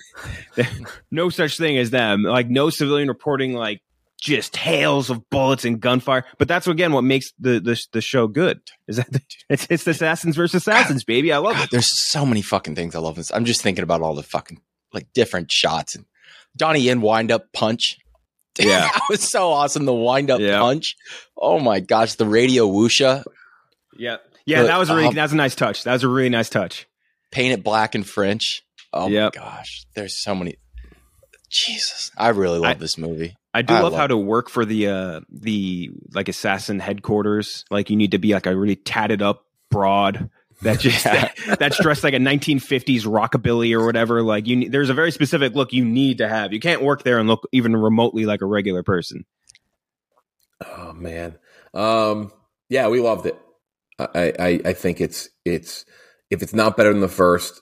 I think you'd be hard pressed to say it's not the right. second best. Like I just think there's there's something here that's elevated it to new heights, and he keeps just Chad Stahelski just keeps getting better and better at making beast these movies.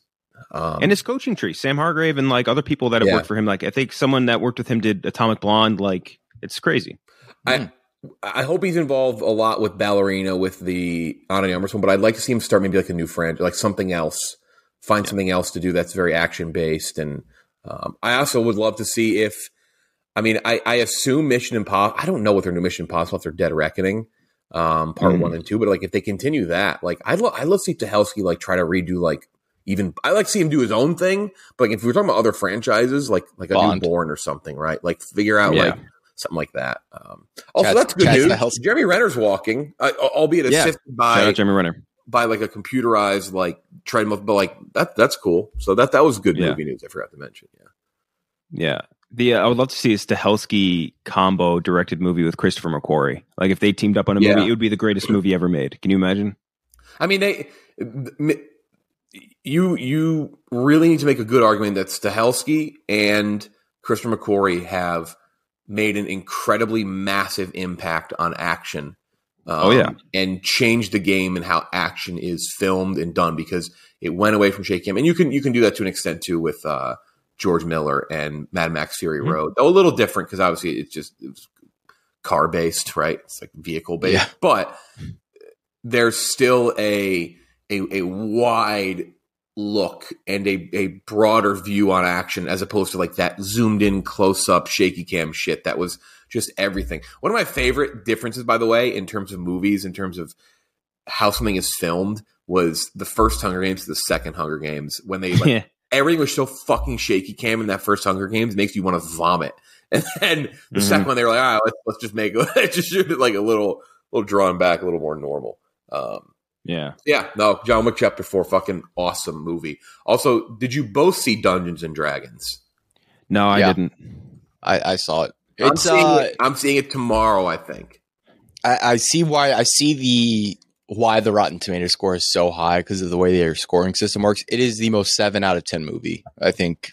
Like, but like you can't go. I don't think it'd be tougher to go lower than like six and a half out of ten, like sixty-five out of a hundred. Be tougher to go lower than that, and probably very tough to go higher than like an eight out of ten, like an eighty. So that's where the really high Rotten Tomatoes score is coming from. It's fun. It's a mm. really good family movie, but. If you go in expecting like a game night, because it is from the creators of Game Night, if you expect that level of humor, you're not going to get it. Oh yeah, it's what's his name from uh, uh shit. What's it's a kid from Freaks and Geeks that directed Game Night. Uh, John, I was going to say John Laundrie, but that's not Jay right. Jay Baruchel. No. Uh, fuck. What's his name? Hold on, Dragon. Uh, Ken Jackson to see Dungeons and Dragons and come out and be like, "That's the funniest movie I've ever seen in my life." John Francis Daley, not quite John Laundrie, but I was close. John John oh, okay. Laundrie, John Francis Daley, and Jonathan Goldstein. Yeah, um, yeah. I'm, I'm, Shout I'm out Freaks and Geeks, still very fun to watch. I'm seeing it tomorrow, I think, and then this weekend we got um, Murder Mystery, bunch of other stuff. Mm-hmm. Super Mario Brothers in two weeks. Air, very excited. A lot of good shit coming out um, that I'm fired up for. Uh, that's it. Nope, that's not it. Mm-hmm. We have an interview. That's right. I did my that's it too early. That's it for the review. Here's John Leguizamo. We talked actually Super Mario with John Leguizamo. Here it is. We did. How are you? Damn, the voice of God. He's so loud. Why are you so loud? Go again. Are you trying to make up because you're not uh, here? That's going to turn me down? You, you, yeah. Turn me. Okay. No, no, no. It's fine. Yeah, we're actually going to turn you off. Yeah, we thought I was hard of hearing. Maybe we're actually. Yeah, we're going to do it muted. You're going to have to guess what I'm saying. Yes, exactly. We're going to make a little game show out of it. I think he's saying he loves my work immensely, and I'm his favorite actor. Yes. Yeah, yeah, that's what he said. Yeah. See, did I get that right or what? You, I mean, you, you read me like a book, like yeah, a yeah. fucking book, like a pamphlet. um. All right, we'll do a, a formal start for the first time. We, we've had him before. But it's been it's been three years, which seems crazy because I do feel like we just got talking for the first time like yesterday. But it was it was, it was pre-COVID. Yeah. John Leguizamo, thanks for, for joining us once thank you, again. Thank you. You guys haven't aged a, a year. Not you look no. exactly the same. We're still white guys with beards. Yeah, I think I think my hairline went back like an inch since oh, we last met, which is why the hat's on now. Yeah, yeah. yeah that's the biggest difference. oh, that's too bad. I'm sorry to hear that, man. Yeah, I'll be on a flight to Turkey pretty soon, so don't worry about it. Yeah, yeah. We'll get that shit. We'll get that shit fixed up. Clone hair implants. Come on. Yeah, you can speed that up. And why are you here, man? I show up, but you don't show up. I know. I know. I, I ran. Stayed home and Zoom too. I thought. Well, that's, that's dangerous because now you're committed to talking to us more that you can just Zoom with us whenever you yeah. want, man. You just yeah, exactly. Then we'll be hitting you up on the weekends like, eh, you're not busy, right? no, no, um, I'm just hanging out at home with my family. I, I'm ready to do an interview. Why not? I'll interrupt my, my life. We uh we have a lot to talk to you about. Though. We're, there's a bunch of stuff that we didn't talk to you about last time. We kind of oh, really? went through it, and I was surprised. But let's start off sure, with sure. The Power, Amazon Studios. comes out, first three episodes, March thirty-first. Remaining yeah. six episodes available each Friday after that, just like the Amazon model, which is one awesome. of our favorite models. Yeah. Is it really? Paste. Yeah. I, I love just, the idea because, I mean, you can't really get into the show until like the second or third episode. Exactly. Then you're emotionally invested, yeah. especially if people like to binge. But then they they, they tease you with the others. It's yeah, a good yeah. taste. It's like a good yeah. taste because like, oh, I can get a little bit more. Like, you know, if there's a cliffhanger or whatever after the first couple episodes, you can get more into it. And then you're waiting like on bated breath for that next uh absolutely. And and and this is I, I you know, obviously I'm in it, so I'm going to be a little biased, but I think it's an incredible show, man. I think it's it's amazing. I don't even think the trailer does it justice. I think I feel like trailer is catering to a little bit of a, a younger female mm-hmm. audience, and this show is like there's a lot of heavy shit going More universal, on. Yeah. I mean, there's two deaths in the first two episodes. There's an attempted Right, I mean, it's there's, it's, there's heavy it's intense, stuff, yeah. bro. I love it. I love. I think the show is so sophisticated, so edgy, so modern. I don't know. I, it, uh, you know, we watched um, uh, a teaser, like morale booster, like during mm-hmm. the shoot, because you know it was it was really long, and man, I was I was moved to tears of how beautiful it was. That's awesome. I love that seeing that legit investment from an actor too into Ding. the project. You know, if you don't know, if you're listening, you don't haven't seen the trailer, don't know the premise. I'll just read it quick because I'm going to ask you kind of kind of what you just said is perfect for what I want to ask. The world of the Power is our world, but for one twist in nature, suddenly teenage girls develop power to electrocute people at will. Intense stuff, and it's it's cool to see, and we like this too because you get it now and then in this world that's so dominated with when it comes to abilities and powers. What do we yeah, think? It's too much. It's Marvel mm-hmm. and D C, but this is it's it's different. It's it's got like clearly a dark twist, and you're saying even darker than what we can maybe even see in previews. It's nice to have like a little a different palette, different flavor here.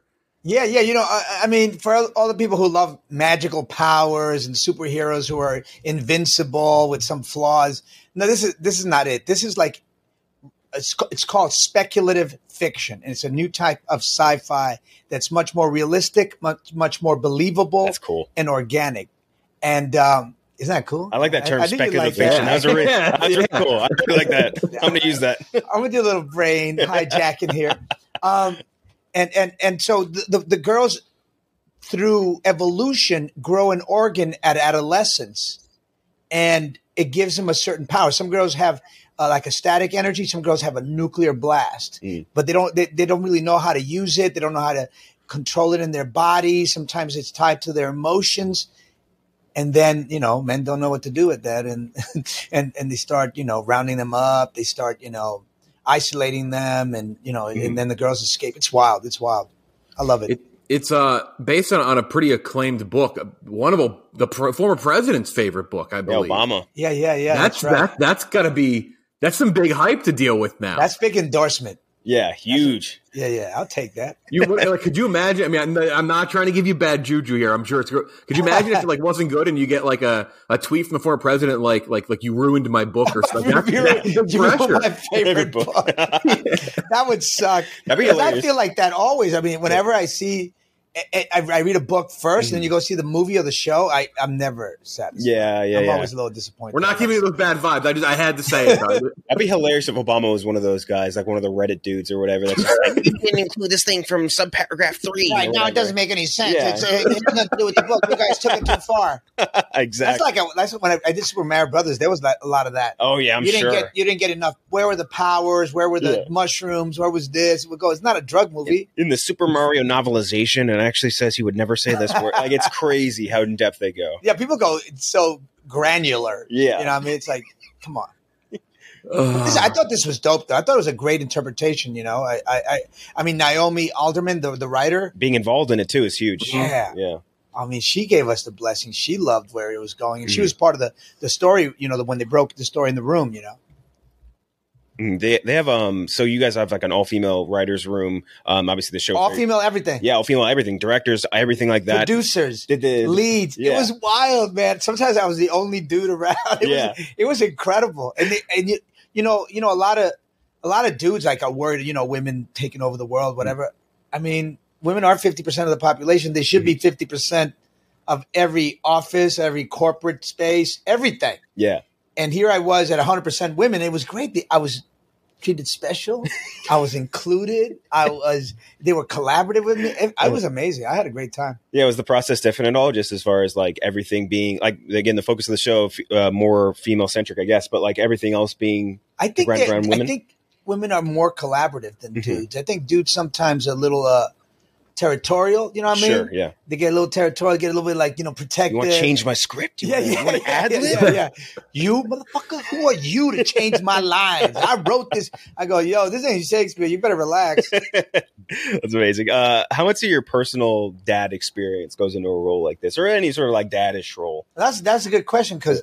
All of it. Yeah. Yeah. If I if I wasn't a dad, I don't think I would have done as well. I was like, I'm a dad. I've been a dad for like twenty odd years and I'm used to being a dad.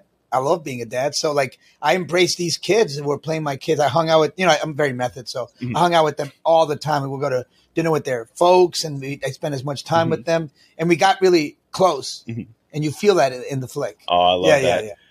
Uh, what do you call it? Super talented younger cast too. I mean, uh, what do you call it? Uh, Carvalho alone. I mean, insane. She's yeah, yeah. performing at the Oscars at like seventeen years old. She's incredible, bro. Absolutely she's part insane. Puerto Rican, part Portuguese, yeah. part Hawaiian. Yeah, she's amazing. Like Bruno Mars. Yeah, seriously. Same, same recipe. same recipe. Yeah, no, no, he's he's part Jewish too. Part Jewish, Puerto Rican, and Hawaiian. She might be like three inches taller than him, but yeah, that's that was how unnecessary was that? That was yeah, yeah. She showed at Bruno. Yo, he, he's he's height. Uh, he's a height dude. He, yeah. he loves people who are. How tall uh, are you anyway? Uh, five eleven.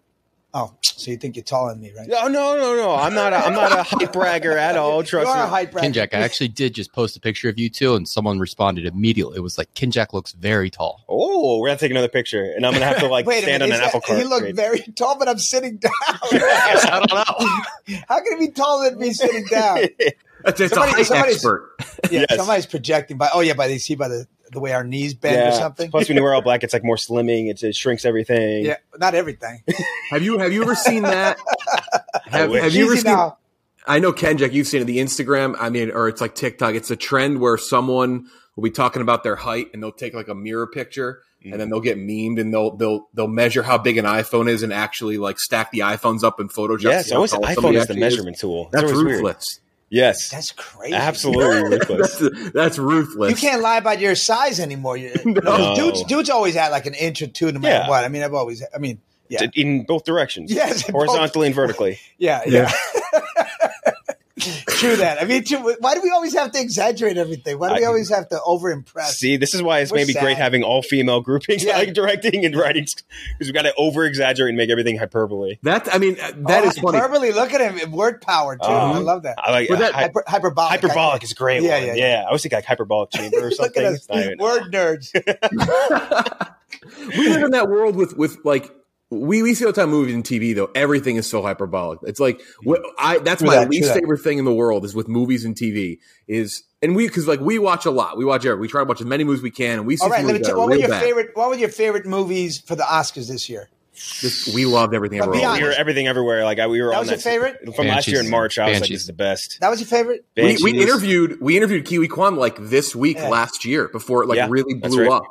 And then, I gotta tell you, my favorite was. All Quiet on the Western Front. I mm-hmm. thought that was the best movie of the year. Mm-hmm. Best performance was Cate Blanchett in Tar. Tar was great. Nobody so could good. touch that. Mm-hmm. Uh, Close was beautiful. This Belgian entry. Mm-hmm. It was in, such a beautiful and and uh, After Sun. I thought After was yeah. best yeah. best shot. After Sun did not get enough love. I know Matt Paul Mescal got the nomination. So in, innovative, man. I've, I haven't seen a film sort of. It was more like. Done through behavior, I think, less than storytelling and dialogue. Yeah, it was done through behavior, and I, I, you know, I don't write like that, and I don't create like that, mm-hmm. but I love watching that. Yeah, I always love good face acting too. Well, I feel like I mean, yeah, yeah, facial yeah. reactions in that. This is a good segue though, because you were in a movie that I would actually say I it's think in top grouping is definitely one of people's favorite of the year, and that was The Menu. The Menu got so much buzz. I think, buzz, and I know no love, no award yeah, love. Should have got more none, award love. Yeah, none. none, zero. That script was tight. Culo dick. Too damn. It's, it was so tight. Ray, Ray was so good. Yeah. Ray was amazing, amazing, man. He's amazing. What a lovely dude, too. He's not that villainous in real life.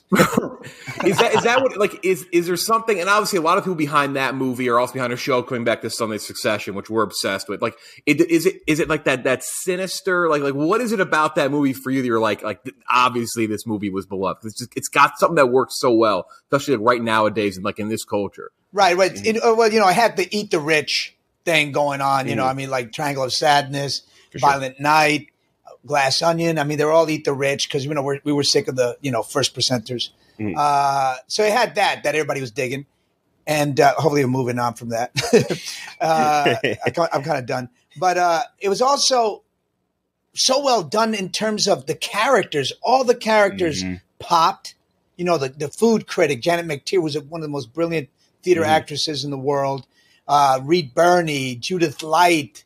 Uh, Amy Carrero. I mean, everybody was so brilliant. Paul Adelstein. Yeah. Everybody was so well cast.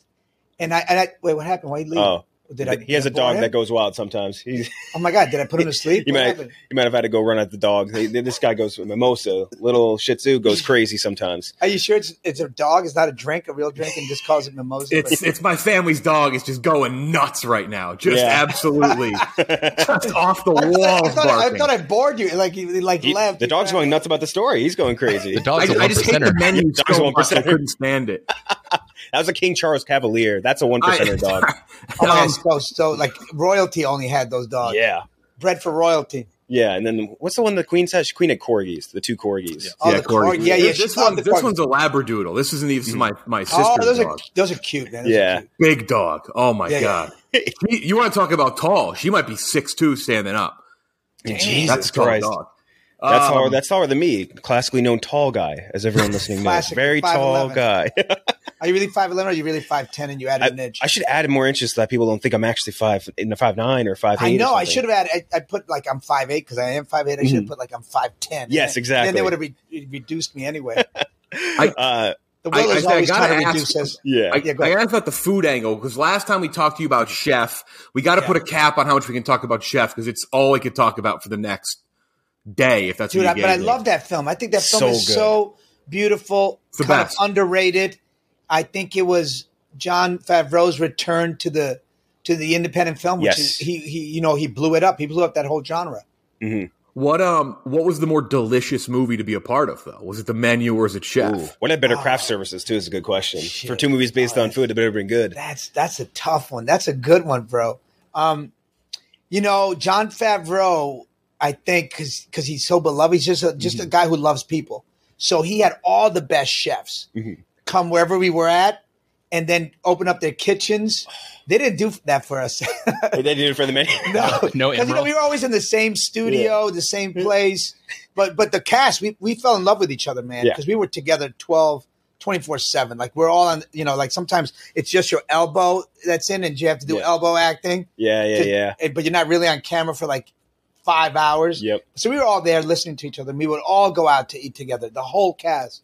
We had so much fun together, but the food and Chef, I mean, Emeril opened up his kitchen for John, and mm-hmm. and then we went to Austin. Franklin's made us. That's the- where I am right now. You got to camp out for Franklin. You just got Franklin's. You just showed up. You got Franklin's. Dude, a thirty-six hour brisket. That, that's how long man. they had. They took yeah. turns, somebody turning it, and it, it melted in your hungry, mouth. Man. My son said it was the tastiest thing he'd ever had in his life. Fuck, man, that was making me hungry. I, I was going to do something nice, healthy salad. Now it's going to be. In terms of local eats, oh, this is turning into a food talk. I, I think the two most delicious things I've ever eaten are brisket here in Austin. Yeah, um, Franklin's. And a, a one of – don't make me pick, but but a cheesesteak in Philadelphia. I'm a Tony mm. Luke's guy, but I like John's roast pork. Like th- there's something about those, like the most authentic – in terms of local eats, oh, those dude. two I can't mm. beat. Then you're missing. You're missing out the New Dominican, New York City food that's taken over the whole oh, yeah. city. I used to live in Washington Heights, man. Chopped I used to cheese. just eat nothing Ch- but Dominican. I, I am a chopped cheese guy, though. Oh, my I do God, like- how delicious is Amazing. That? I got a new show called Leguizamo Does America. It comes out April sixteenth. I'm not uh-huh. plugging it, but I am.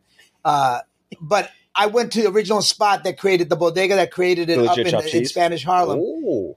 No, sorry, Washington Heights, yeah. the chopped cheese. And they made it for me. That sh- It was – is, yeah. is, it, is it Haji's, that place?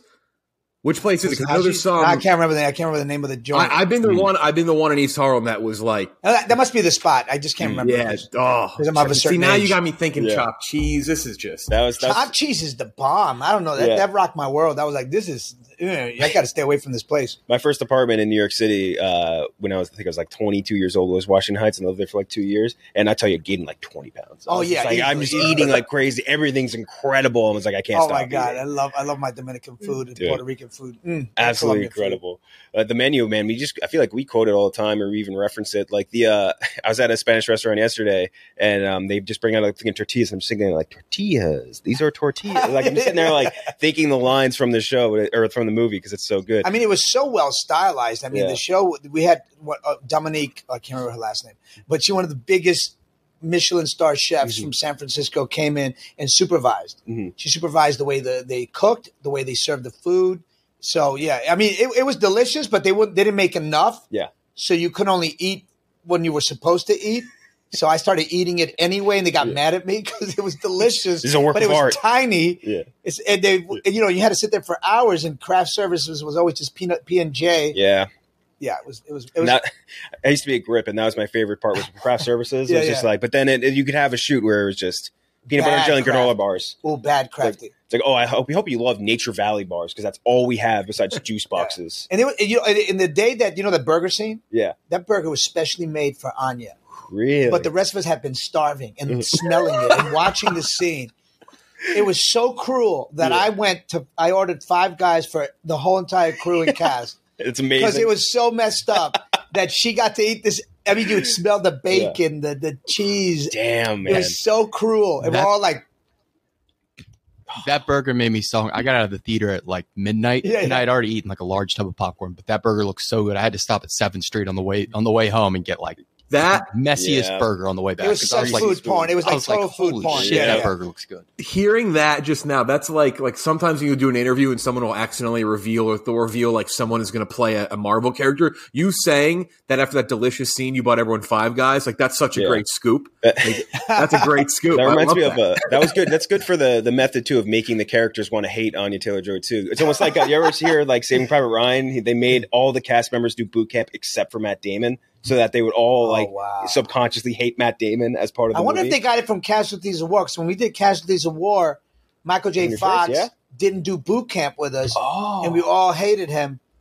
And he did it on purpose so that we yeah. will all hate him. That's oh, that's amazing. Huh. That's, yeah. that's and you so did. You cool. can't help but get, get, you get a little bitter. Mm-hmm. I mean, how can you hate Michael J. Fox? You can't really. Mm-hmm. But we were a little bitter. How could That we we're be? in the sun baking. There's, there's like poisonous snakes yeah. everywhere in Thailand. You know, it was, you know, how yeah. could you not? Um, you obviously got to be an actor playing an actor, which is always a treat. I feel like for every, any actor in the world. Uh, but you, yeah, have you, the one question we have is, have you gotten an Aikido based death threat from Seagal in Russia? Oh yeah, yet? absolutely. Absolutely. He said, he told my publicist that if he ever saw me on a red carpet, he was going to knock me out. Yeah. So I guess I'm safe. You don't have to worry about him being no, on a red carpet anytime soon. Ain't nobody putting him in a premiere. Yeah. I'm more than safe. He'll be in the red square, maybe. Yeah, He's yeah. not going to be in the red carpet. Yo, he beat soon. me up, man. He beat me up. We were doing Executive Decision, a movie. Yeah. Which Great. I, I love that. Oh, I love that flick. And uh, I was supposed to be his right-hand man, his mm-hmm. captain. Mm-hmm. And we're in rehearsals. He comes in. He's like, I'm in command. I run this. I'm like, he's got to be joking, right? So I started laughing because I go, that, yeah. he's kidding, right? Yeah. So I started laughing. So he elbowed me. He's six foot five, Aikido yeah. master. Mm-hmm. Elbow. elbowed me right in my solar plexus, mm-hmm. knocked me against the brick wall. I collapsed onto the ground, mm-hmm. and I was just like, I hate, I hate you. I hate you. I hated him so much. At least his, uh, his what he called, his shooting schedule was probably pretty short. Since he oh died like what, he, twenty-five minutes in. He didn't want to die the day. Yeah. I'm gonna, did he I'm really? Gonna, yeah, I'm, I'm going to I'm gonna blow this up. He did not want to come out of his trailer the day he was supposed to. It, was not, it wasn't even a real death. Come on, man. Yeah. Come on. But he didn't want to die in the movie. He's trying to convince the producers that if he could live, I, maybe some, he could hold the two planes together. I yes. All right, like Superman, right? Oh my. That would really make sense. Or like maybe he could figure out how to save the other yeah. plane. It was like. He somehow survived the fall. Yeah, yeah. And, got, yeah. and found his way back Bounced to the plane. Bounced back up like the Hulk. Yeah. That's amazing. um, reminder, The Power, March thirty-first, Amazon, first three episodes, then one more every Friday after that. We just talked about recent movies. I got to talk about one. You weren't in it. But you have been in a, dire- a movie from this director, a movie that I personally love. We're this one of our most divisive movies. Wait, wait, we a are. movie that I'm not in that he's that, but we're gonna talk. He, he, it was a convoluted collect, uh, road to get here. He's saying like that. We're gonna talk Baz Luhrmann. We got to talk about Baz Luhrmann. It's only six degrees of Baz Luhrmann. Yes, exactly. Right. We, uh, Baz, genius, genius. No one. I, like I'm it. a massive, massive oh, Romeo. I'm gonna. I'll say oh. plus for those who need to know which mm. one we're talking about. Plus Juliet fan. Uh, you, you're, I mean, the opening scene alone is, first of all, wow. one of my favorite shots in any movie is you with the gun next to the, to the yellow car. Just, oh, it's, amazing, amazing. It's, um, but what, like, whether you like him or not, and he's a divisive director because it's so stylized. Yeah, yeah. What is it for you though, in that, in a movie from the other, uh, other side of the camera that, that separates him from others? Well, I, I gotta say, Romeo and Juliet may be his greatest film ever. I mean, it, it was it was just so electric, so new. No one was doing anything like him at that time. Mm. I mean, Strictly Ballroom is amazing too. I mean, they're all great, but I think that somehow somehow everything came together, and it was uh, lightning in a bottle. Um, well, it, it, he's incredibly visual. He's a visual artist. His wife was also, you know, she's also a visual artist. She does the the production design. Mm-hmm. And uh, I think together they just work so well. And Craig Pierce, I think, was is also a br- brilliant addition. He co-wrote it with, with Baz. Mm. I mean, I, they they adapted Shakespeare. And he's also incredibly collaborative. And he knows that that great work takes a lot of effort. So we did like a two-week rehearsal with, with uh, Leo and all the cast in New York City. And we went over it and over it. I mean, auditioning for that. I had to audition for four hours. Wow. It was between me and Benicio Jeez. Del Toro. Oh, wow. Yeah, yeah. That's heavy hitter competition right there. Jeez. And uh, and he said, you got it because you, you can you enunciate. Yeah, yeah. Benicio mumbles too much. Yeah. I couldn't cost him. He's and isn't like Benicio Del Toro is such a great actor. Oh my God, so one of the most brilliant actors. I don't see him as like um pizzazz type of like, you know what I mean? No, no, he he lean you have to lean into him. Yeah, yeah. He doesn't yeah, like come that. at you. I come at you a little bit. Because I'm street and ghetto, so I'm always going to come at you a little bit. Yeah, yeah, he's definitely. But if you lean in, we were just talking about Sicario the other day, and him and Sicario. So oh, dude, he's such a brilliant and underrated actor. Mm-hmm. If if he was a white actor, he would be the biggest star in the world. Mm. But you know, being Latin, you know, we, we're we're just not given the same opportunities. Yeah, if I can be honest, you can be honest and frank about anything you want here. This is yeah. a very open okay. space. Yeah, yeah, yeah. You'd... I mean, because I mean, when I when I started out, yo, I was like, I was idealistic. I, I believed in a meritocracy. I, mm-hmm. I, I believed talent rose to the top. And then I'm in class with Andrew McCarthy and D B Sweeney, and I'm getting A's, and I'm doing great. And they're going to five motherfucking auditions a day, and I'm going mm-hmm. to one every five months. Mm-hmm. And I paid the same tuition. I'm as talented as them. But it was like the casting breakdown was like Jim Crow. It was like white actor, white doctor, yeah. white lawyer. And then eventually it would be like Latin guy, drug dealer. Yes. And, yeah. they, my, and I would ask my agent, can't you – can't – won't they just let me do a monologue for them? Let me just try out. Mm-hmm. They won't even see you. The uh, that's what we talked about with we were just talking about with Kihi Kwan. Like he after he did Goonies and he did um, Indiana Jones, he was like, "Oh, this is what I'm going to do. It's amazing." Yeah. And then like the jobs he would get offered would be the same thing. Right, he'd get an audition exact. once every five months, and it'd be like, "Hey, do you want to play a doctor? Yeah. Hey, do you want to play a math teacher?" It's like they, they just give him the most stereotypical bad roles. Right, and right, he's right. like, "I want to. I'm just a dude. Like let me play in anything I want to play." Yeah, he yeah, was yeah. great in that. He was so good. Not, not, not to jump too far in, and you talked about it in, in November. Sorry, Kendrick. I'll just skip to it now because I feel like it's that's another good segue. Is you talked about the the new Mario Brothers movie coming out in a few weeks, the animated right. one, which it is. It's the casting is not diverse. No, no. It's and especially I, yeah. and and it's also not like. I mean, again, you played Luigi, Bob Hoskins. Uh, not not an Italian man played played Mario, yeah. but that's I didn't think they have a Mario here. Mario's Chris Pratt, which no yeah. disrespect to Chris Pratt, he's definitely not an Italian. He doesn't do the Italian yeah. voice. Doesn't scream yeah. Italian. No, he don't. He don't. He doesn't do the Italian. Yeah. Hey, I mean, that's not I've never seen him Italian. Talk with his hands once. No, you gotta have. I mean, the, Bob Hoskins yeah. is a, is a Cockney guy. You know, he took yeah. me I couldn't understand him between takes. It's impossible because he's like yeah. this all the time, but. You know, I've had a few whiskeys. I could understand them. At least yeah. I thought I did. Uh, it slows down. Yeah, yeah, he does start. Cockney like this, you can follow me. Exactly. Um, he was lovely to work with, but he got it. He understood. You know, mm-hmm. he, he he understood that Italian thing and brought mm-hmm. some flavor.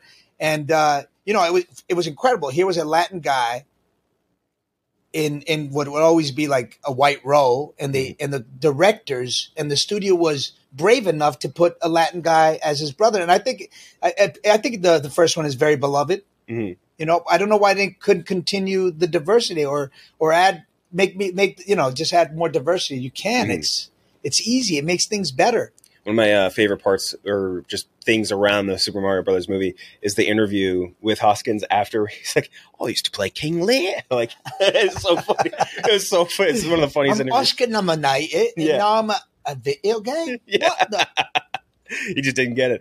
Uh, another movie you were in last year, by the way, which we loved, was Violent Night. Oh, dude, oh I my love Violent Night. God, that was awesome. Yeah. You love that flick. So good. And that's one where, like, it sounds so ridiculous on its face. Like, you read, like, just the base thing on plot yeah, summary yeah. or whatever. You're like, well, this is going to be ridiculous. But, like, we just fucking loved it. And I just love to know, like, if it's, like, it's difficult kind of tell the tongue-in-cheek vibe of something through a script like that. Because that's that one that's thing. Interesting because, you know, I loved the script. Mm-hmm. Like, it was a page turner, and I was laughing out loud. I don't really laugh out loud. But that made me laugh out yeah. loud, and I wanted to finish the whole thing. And then you hope that the movie's going to turn out as good as that script or even better because yeah. you usually get scripts that are like, like The Menu is also another yeah. great script, but you get some other scripts that you're like, eh, eh. Like, you know, John Wick, for for example. Like, when I read that first script, I was like, eh, it was okay. I yeah. mean, it Maybe that's work. Why you guys are stuntmen. That's why you guys can't write. Yeah, I, I don't know. It was like, it was okay. It wasn't all that yeah. on the page, but then you saw the movie, you're like, what? It's basically, you know, The Cat Saves the Day, you know, the screenplay yeah. uh, writing book. They basically took that, you know, put a dog thing, and yeah. you fall in love with the guy because he loves yeah. the dog and he can kill anybody. And yeah. yeah, but that, so Violent Night was a great script. And then I was, and then you got Tommy Wirkola, who's this brilliant Norwegian madman that I love. And David Harbour, I, I don't know. I think he's one of the great American actors today. Mm-hmm. I don't know. He, he always blows my mind, his yeah. choices and, and how he immerses himself. He was Santa twenty-four seven. Damn. Like, he wouldn't step out of that character. Yeah. And I'm like, yo, let's go have lunch. No. I'm wicked. Did you have cookies and milk where we're going? Or? yeah, then, he, then he'd show up. I tempted with that shit. Reindeer, we like, we like venison. Yeah. You want some venison? You had a great death scene, too, in that. My God. Wow. What a death that is. That's wow. one of my favorites in recent memory. I was upset, though. At the, we had a crazy four thousand person premiere at mm-hmm. Comic-Con, and people cheered when I did. They jumped to their feet. So I was kind of like, like yeah, come on. It wasn't, that wasn't that bad, was I it? I know. I felt kind of like, I guess that's a good thing. But I still felt maybe kind of sick to my stomach. You're part of another thing that's uh, it's still just started restarted um, in The Mandalorian. Gore Koresh. Got oh, a lot yeah, of yeah. really cool inspiration from Tony Soprano and Don Corleone. I read that, like, some of the stuff was, like, kind of added in in rehearsal and yeah, things. Yeah, like, yeah, you guys yeah. workshop that a lot? Yeah, with John. John, you know, John's brilliant at that, you know, ad-libbing. Mm-hmm. You know, like, when I did Chef, you know, my part didn't have any dialogue. Mm-hmm. It was just mm. Martin is here. Martin comes over there. J- Martin cooks this. And he said, you have to improvise your whole oh, part. Right, yeah. So uh, my whole part is improvised. So I had to, like, listen, read the script at night and then see what the actors were doing and then mm. try to f- throw That's myself so cool. in there. Is that, like, the dream for, like, oh, I guess, like, certain actors maybe aren't into the improv as much, but, like, for you, is that, like, a dream type of role? Yeah, it was, it was it was stressful. Gotcha. I'm not going to lie. Yeah. I was, like, every day is like, oh, how am I going to yeah. insert myself without making people mad at you, too? Because yeah. sometimes people get upset when, you know, like, Patrick Swayze, rest in peace. Mm. God, I love him. He, he was upset because I was improvising all the time on Tu Wong Fu. Gotcha. And he got upset. Uh-huh. I don't know. Maybe we were... He We're was, territorial about the scripts, remember? Yeah, I, I forget. Were, were you in costume or did you just voice it for Mandalorian? No, no, just voice it. Just voice mm. it. Yeah. What? I, I, those costumes got to, that costume in particular. By the way, if you don't remember the, which the character was, that is the season two premiere of The Mandalorian. That's got to be one of the sweatiest costumes that could have been on set in that show. That yeah. was that was Thank one sweaty looking character. Mm. Clown was pretty bad, bro. Because Clown was also. Oh, true. Ancient that was technology. Yeah, you know, what I mean, it, it was it was in the nineties, and yo, they didn't know how to put coolant. Now they put coolant yeah. in the really. Yeah, they put like a cooler that that brings air, and it, now it's uh it's not foam anymore. Now mm-hmm. it's silicone, and the Spawn one was like semi C G I at points, I guess, right? But like, like but I had a costume. Yours was I, legit. I, I had a you know Very this legit. massive suit, gloves. Mm-hmm. This thing went up to my neck, then a face that they would glue on me at four a.m. oh, in the morning, no. and then I'd be ready. By eight or nine a.m. and and big ginormous teeth, big contacts, yo. Mm-hmm. Sometimes I would lose my mind, lose my mind. That's fun. It must be fun too because you show up on set, you're just like caked in this shit, and then like Martin Sheen just walks in, and he's like, "Hey, what's up?" And it's just like a regular himself. and then he leaves, and he leaves. Yeah, and he leaves. And I'm there for another two hours while they take this off. stuff off. Yeah. The the level of, of success and how much you enjoy the movie has to play so much into your willingness to want to sit in that chair for eight hours and get makeup mm-hmm. on too. That has to. Definitely. I, I mean, I had a great time. Mark DePay was amazing to work with. And, he, you know, I ad-libbed a lot of the jokes. Mm-hmm. And, you know, it, and, and it was just a blast. I mean, and the directors cut the vulgar, the vulgar, the vul- more vulgar ad-libs yeah. made it. Gotcha. They got trimmed for the... I don't think I ever public. saw the director's cut. Oh, yeah. I get this... You, you uh, when they cut my head off, I bet you like a little head, you know, shit like that. Ooh, our, okay. Our our favorite one of those types of comments about makeup and chairs. Chris Eccleston was the elf in Thor: The Dark World. Yes, not a well received movie. He's like, I'm never doing that shit again. And then yeah. Ragnarok came out and was a hit, and he's like, well, you know what? I wouldn't, I wouldn't mind it. I wouldn't gander. I might do it again. Yeah, it's the Hollywood line. It's never say never, because yeah. then you're gonna eat your words. Yeah, exactly. Once a bonus gets a turnaround. Uh, We'd love to do something. We call it the six pack of questions. I don't think we did it with you last time. Um, just six rapid fire questions. You all right, answer, answer as long fire. as you want. Um, I've had coffee. I'm ready. All right. So what's a role you auditioned for, really, really wanted, but didn't get? Oh, shoot. Every actor has one, and they're like, oh, well, the person yeah, yeah, who got no. it was great. But it, like, just regardless of all that. Um. Oh, um, um, oh, sh- why am I blanking? Oh, man. Oh, shoot. Give us a description. Uh, oh, yeah. Uh, uh, the, the, the, the, The Changeling. Ooh, okay. The, the Steve Buscemi part. Changeling. Wait a minute. Clint said that I had too much of a New York accent, so he gave it to Steve Buscemi. Steve Buscemi was like what? born and raised here. I just thought of that. I was like, wait a minute. I was in the fucking F D N Y. Yeah, yeah. Oh, come on. Okay, I just realized that. I, mean, I was punked.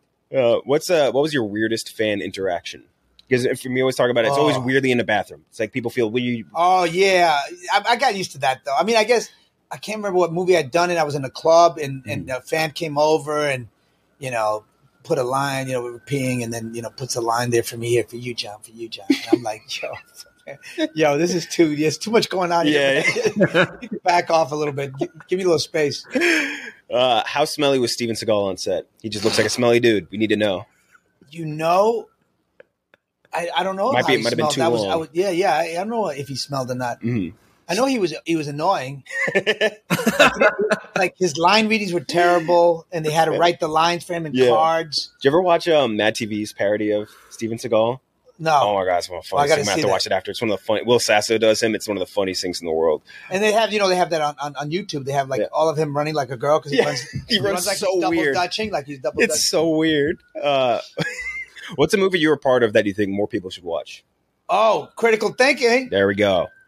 That was a great film, man. My my directorial debut. We got into South by Southwest, and COVID hit. Yeah, nobody went. I saw uh, that, and you guys, that's like highly rated by critics that did that did see it too. It was kind of crazy. Oh, good, yeah. good. I mean, it's a true story of these five Latin black kids from the toughest neighborhood. You hear that siren? Oh yeah, they're coming well, for me. Hide welcome me, hide to our, me. Welcome to our beautiful soundproofed office. They got everything in here except they didn't think to soundproof the yeah, studio. The window, you can't soundproof Incredible the windows. Stuff. Come on. Anyways, five kids, black, black kids who were in the poorest ghetto, true story, mm-hmm. and and this one teacher just gave them this uh, co- uh, chess course. They became United States States chess champions five years in a yeah. row. I mean, if you're if you're listening and you're a Queen's Gambit person, check out Critical Thinking. There's your there's your there's your plug. I feel like Queen's Gambit got the, the maybe the love that Critical Thinking should have. Yeah, got. that's right, that's right. uh, you get the green light to make any movie you want. Who's your director and co-star? Oh, I love that. I love that. Um, Infinite budget, money's no option. Oh shoot, oh shoot. Uh, um, I'm gonna go Brad Furman. Uh, he directed Lincoln Lawyer, one of my favorite directors.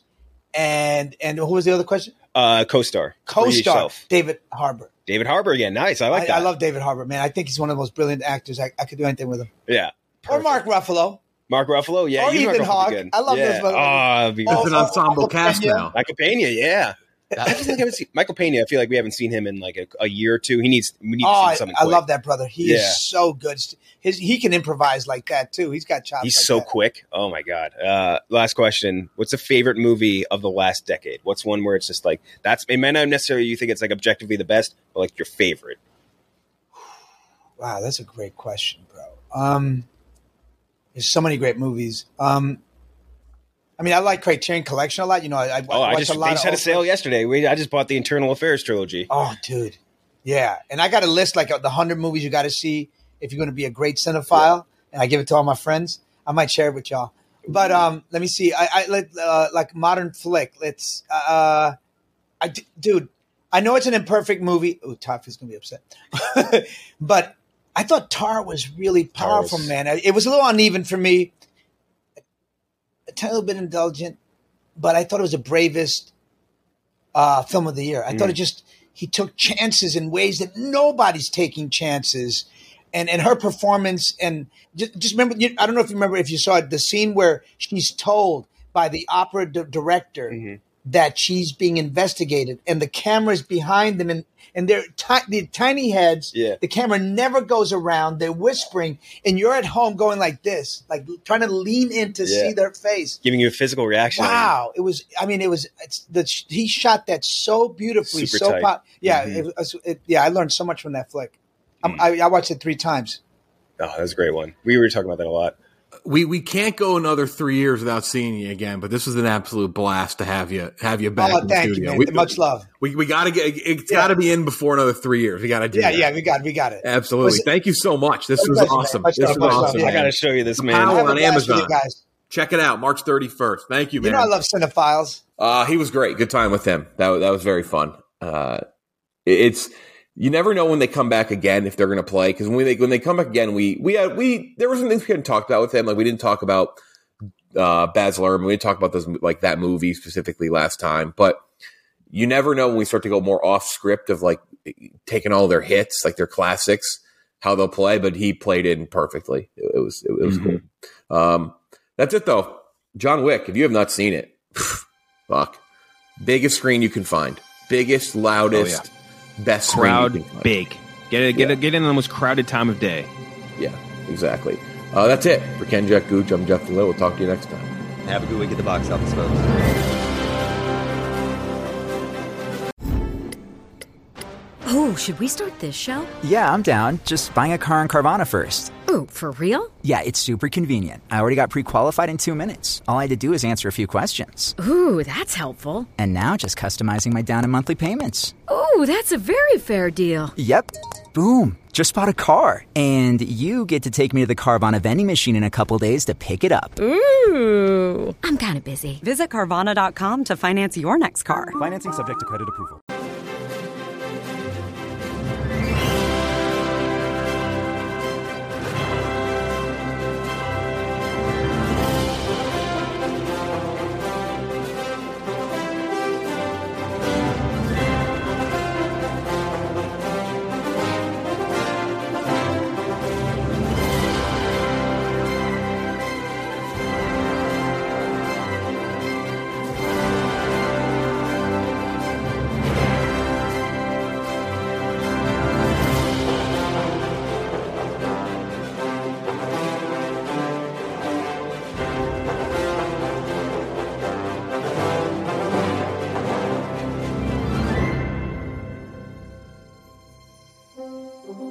Yo, next round is about to start. You ready? Yeah, yeah, just shopping for a car in Carvana. For real? Yeah, Carvana makes it super convenient to shop whenever, wherever. For real? That's a ton of car options. Yep, and these are all within my price range. For really real? You can afford that? Yeah, with Carvana. And boom, just like that, I'm getting it delivered in a couple days. For really, really real?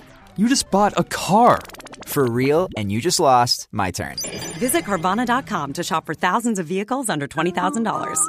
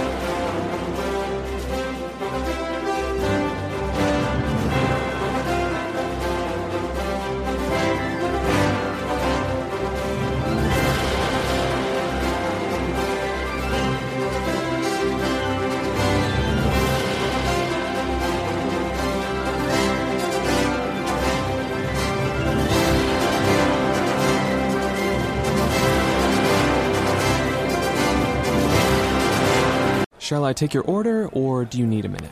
Yes, I'll be ready. Just buying a car on Carvana. What? It's super convenient. I already got pre-qualified in two minutes. All I had to do was answer a few questions. What? That's handy. Yeah. Now I'm customizing my down and monthly payments. What? That's an exquisite deal. And just like that, Carvana's delivering my car in a couple days. What? Oh, yeah. Uh, sorry. I'll have the burrito. Visit Carvana dot com to finance your next car. Financing subject to credit approval. Delivery fees may apply.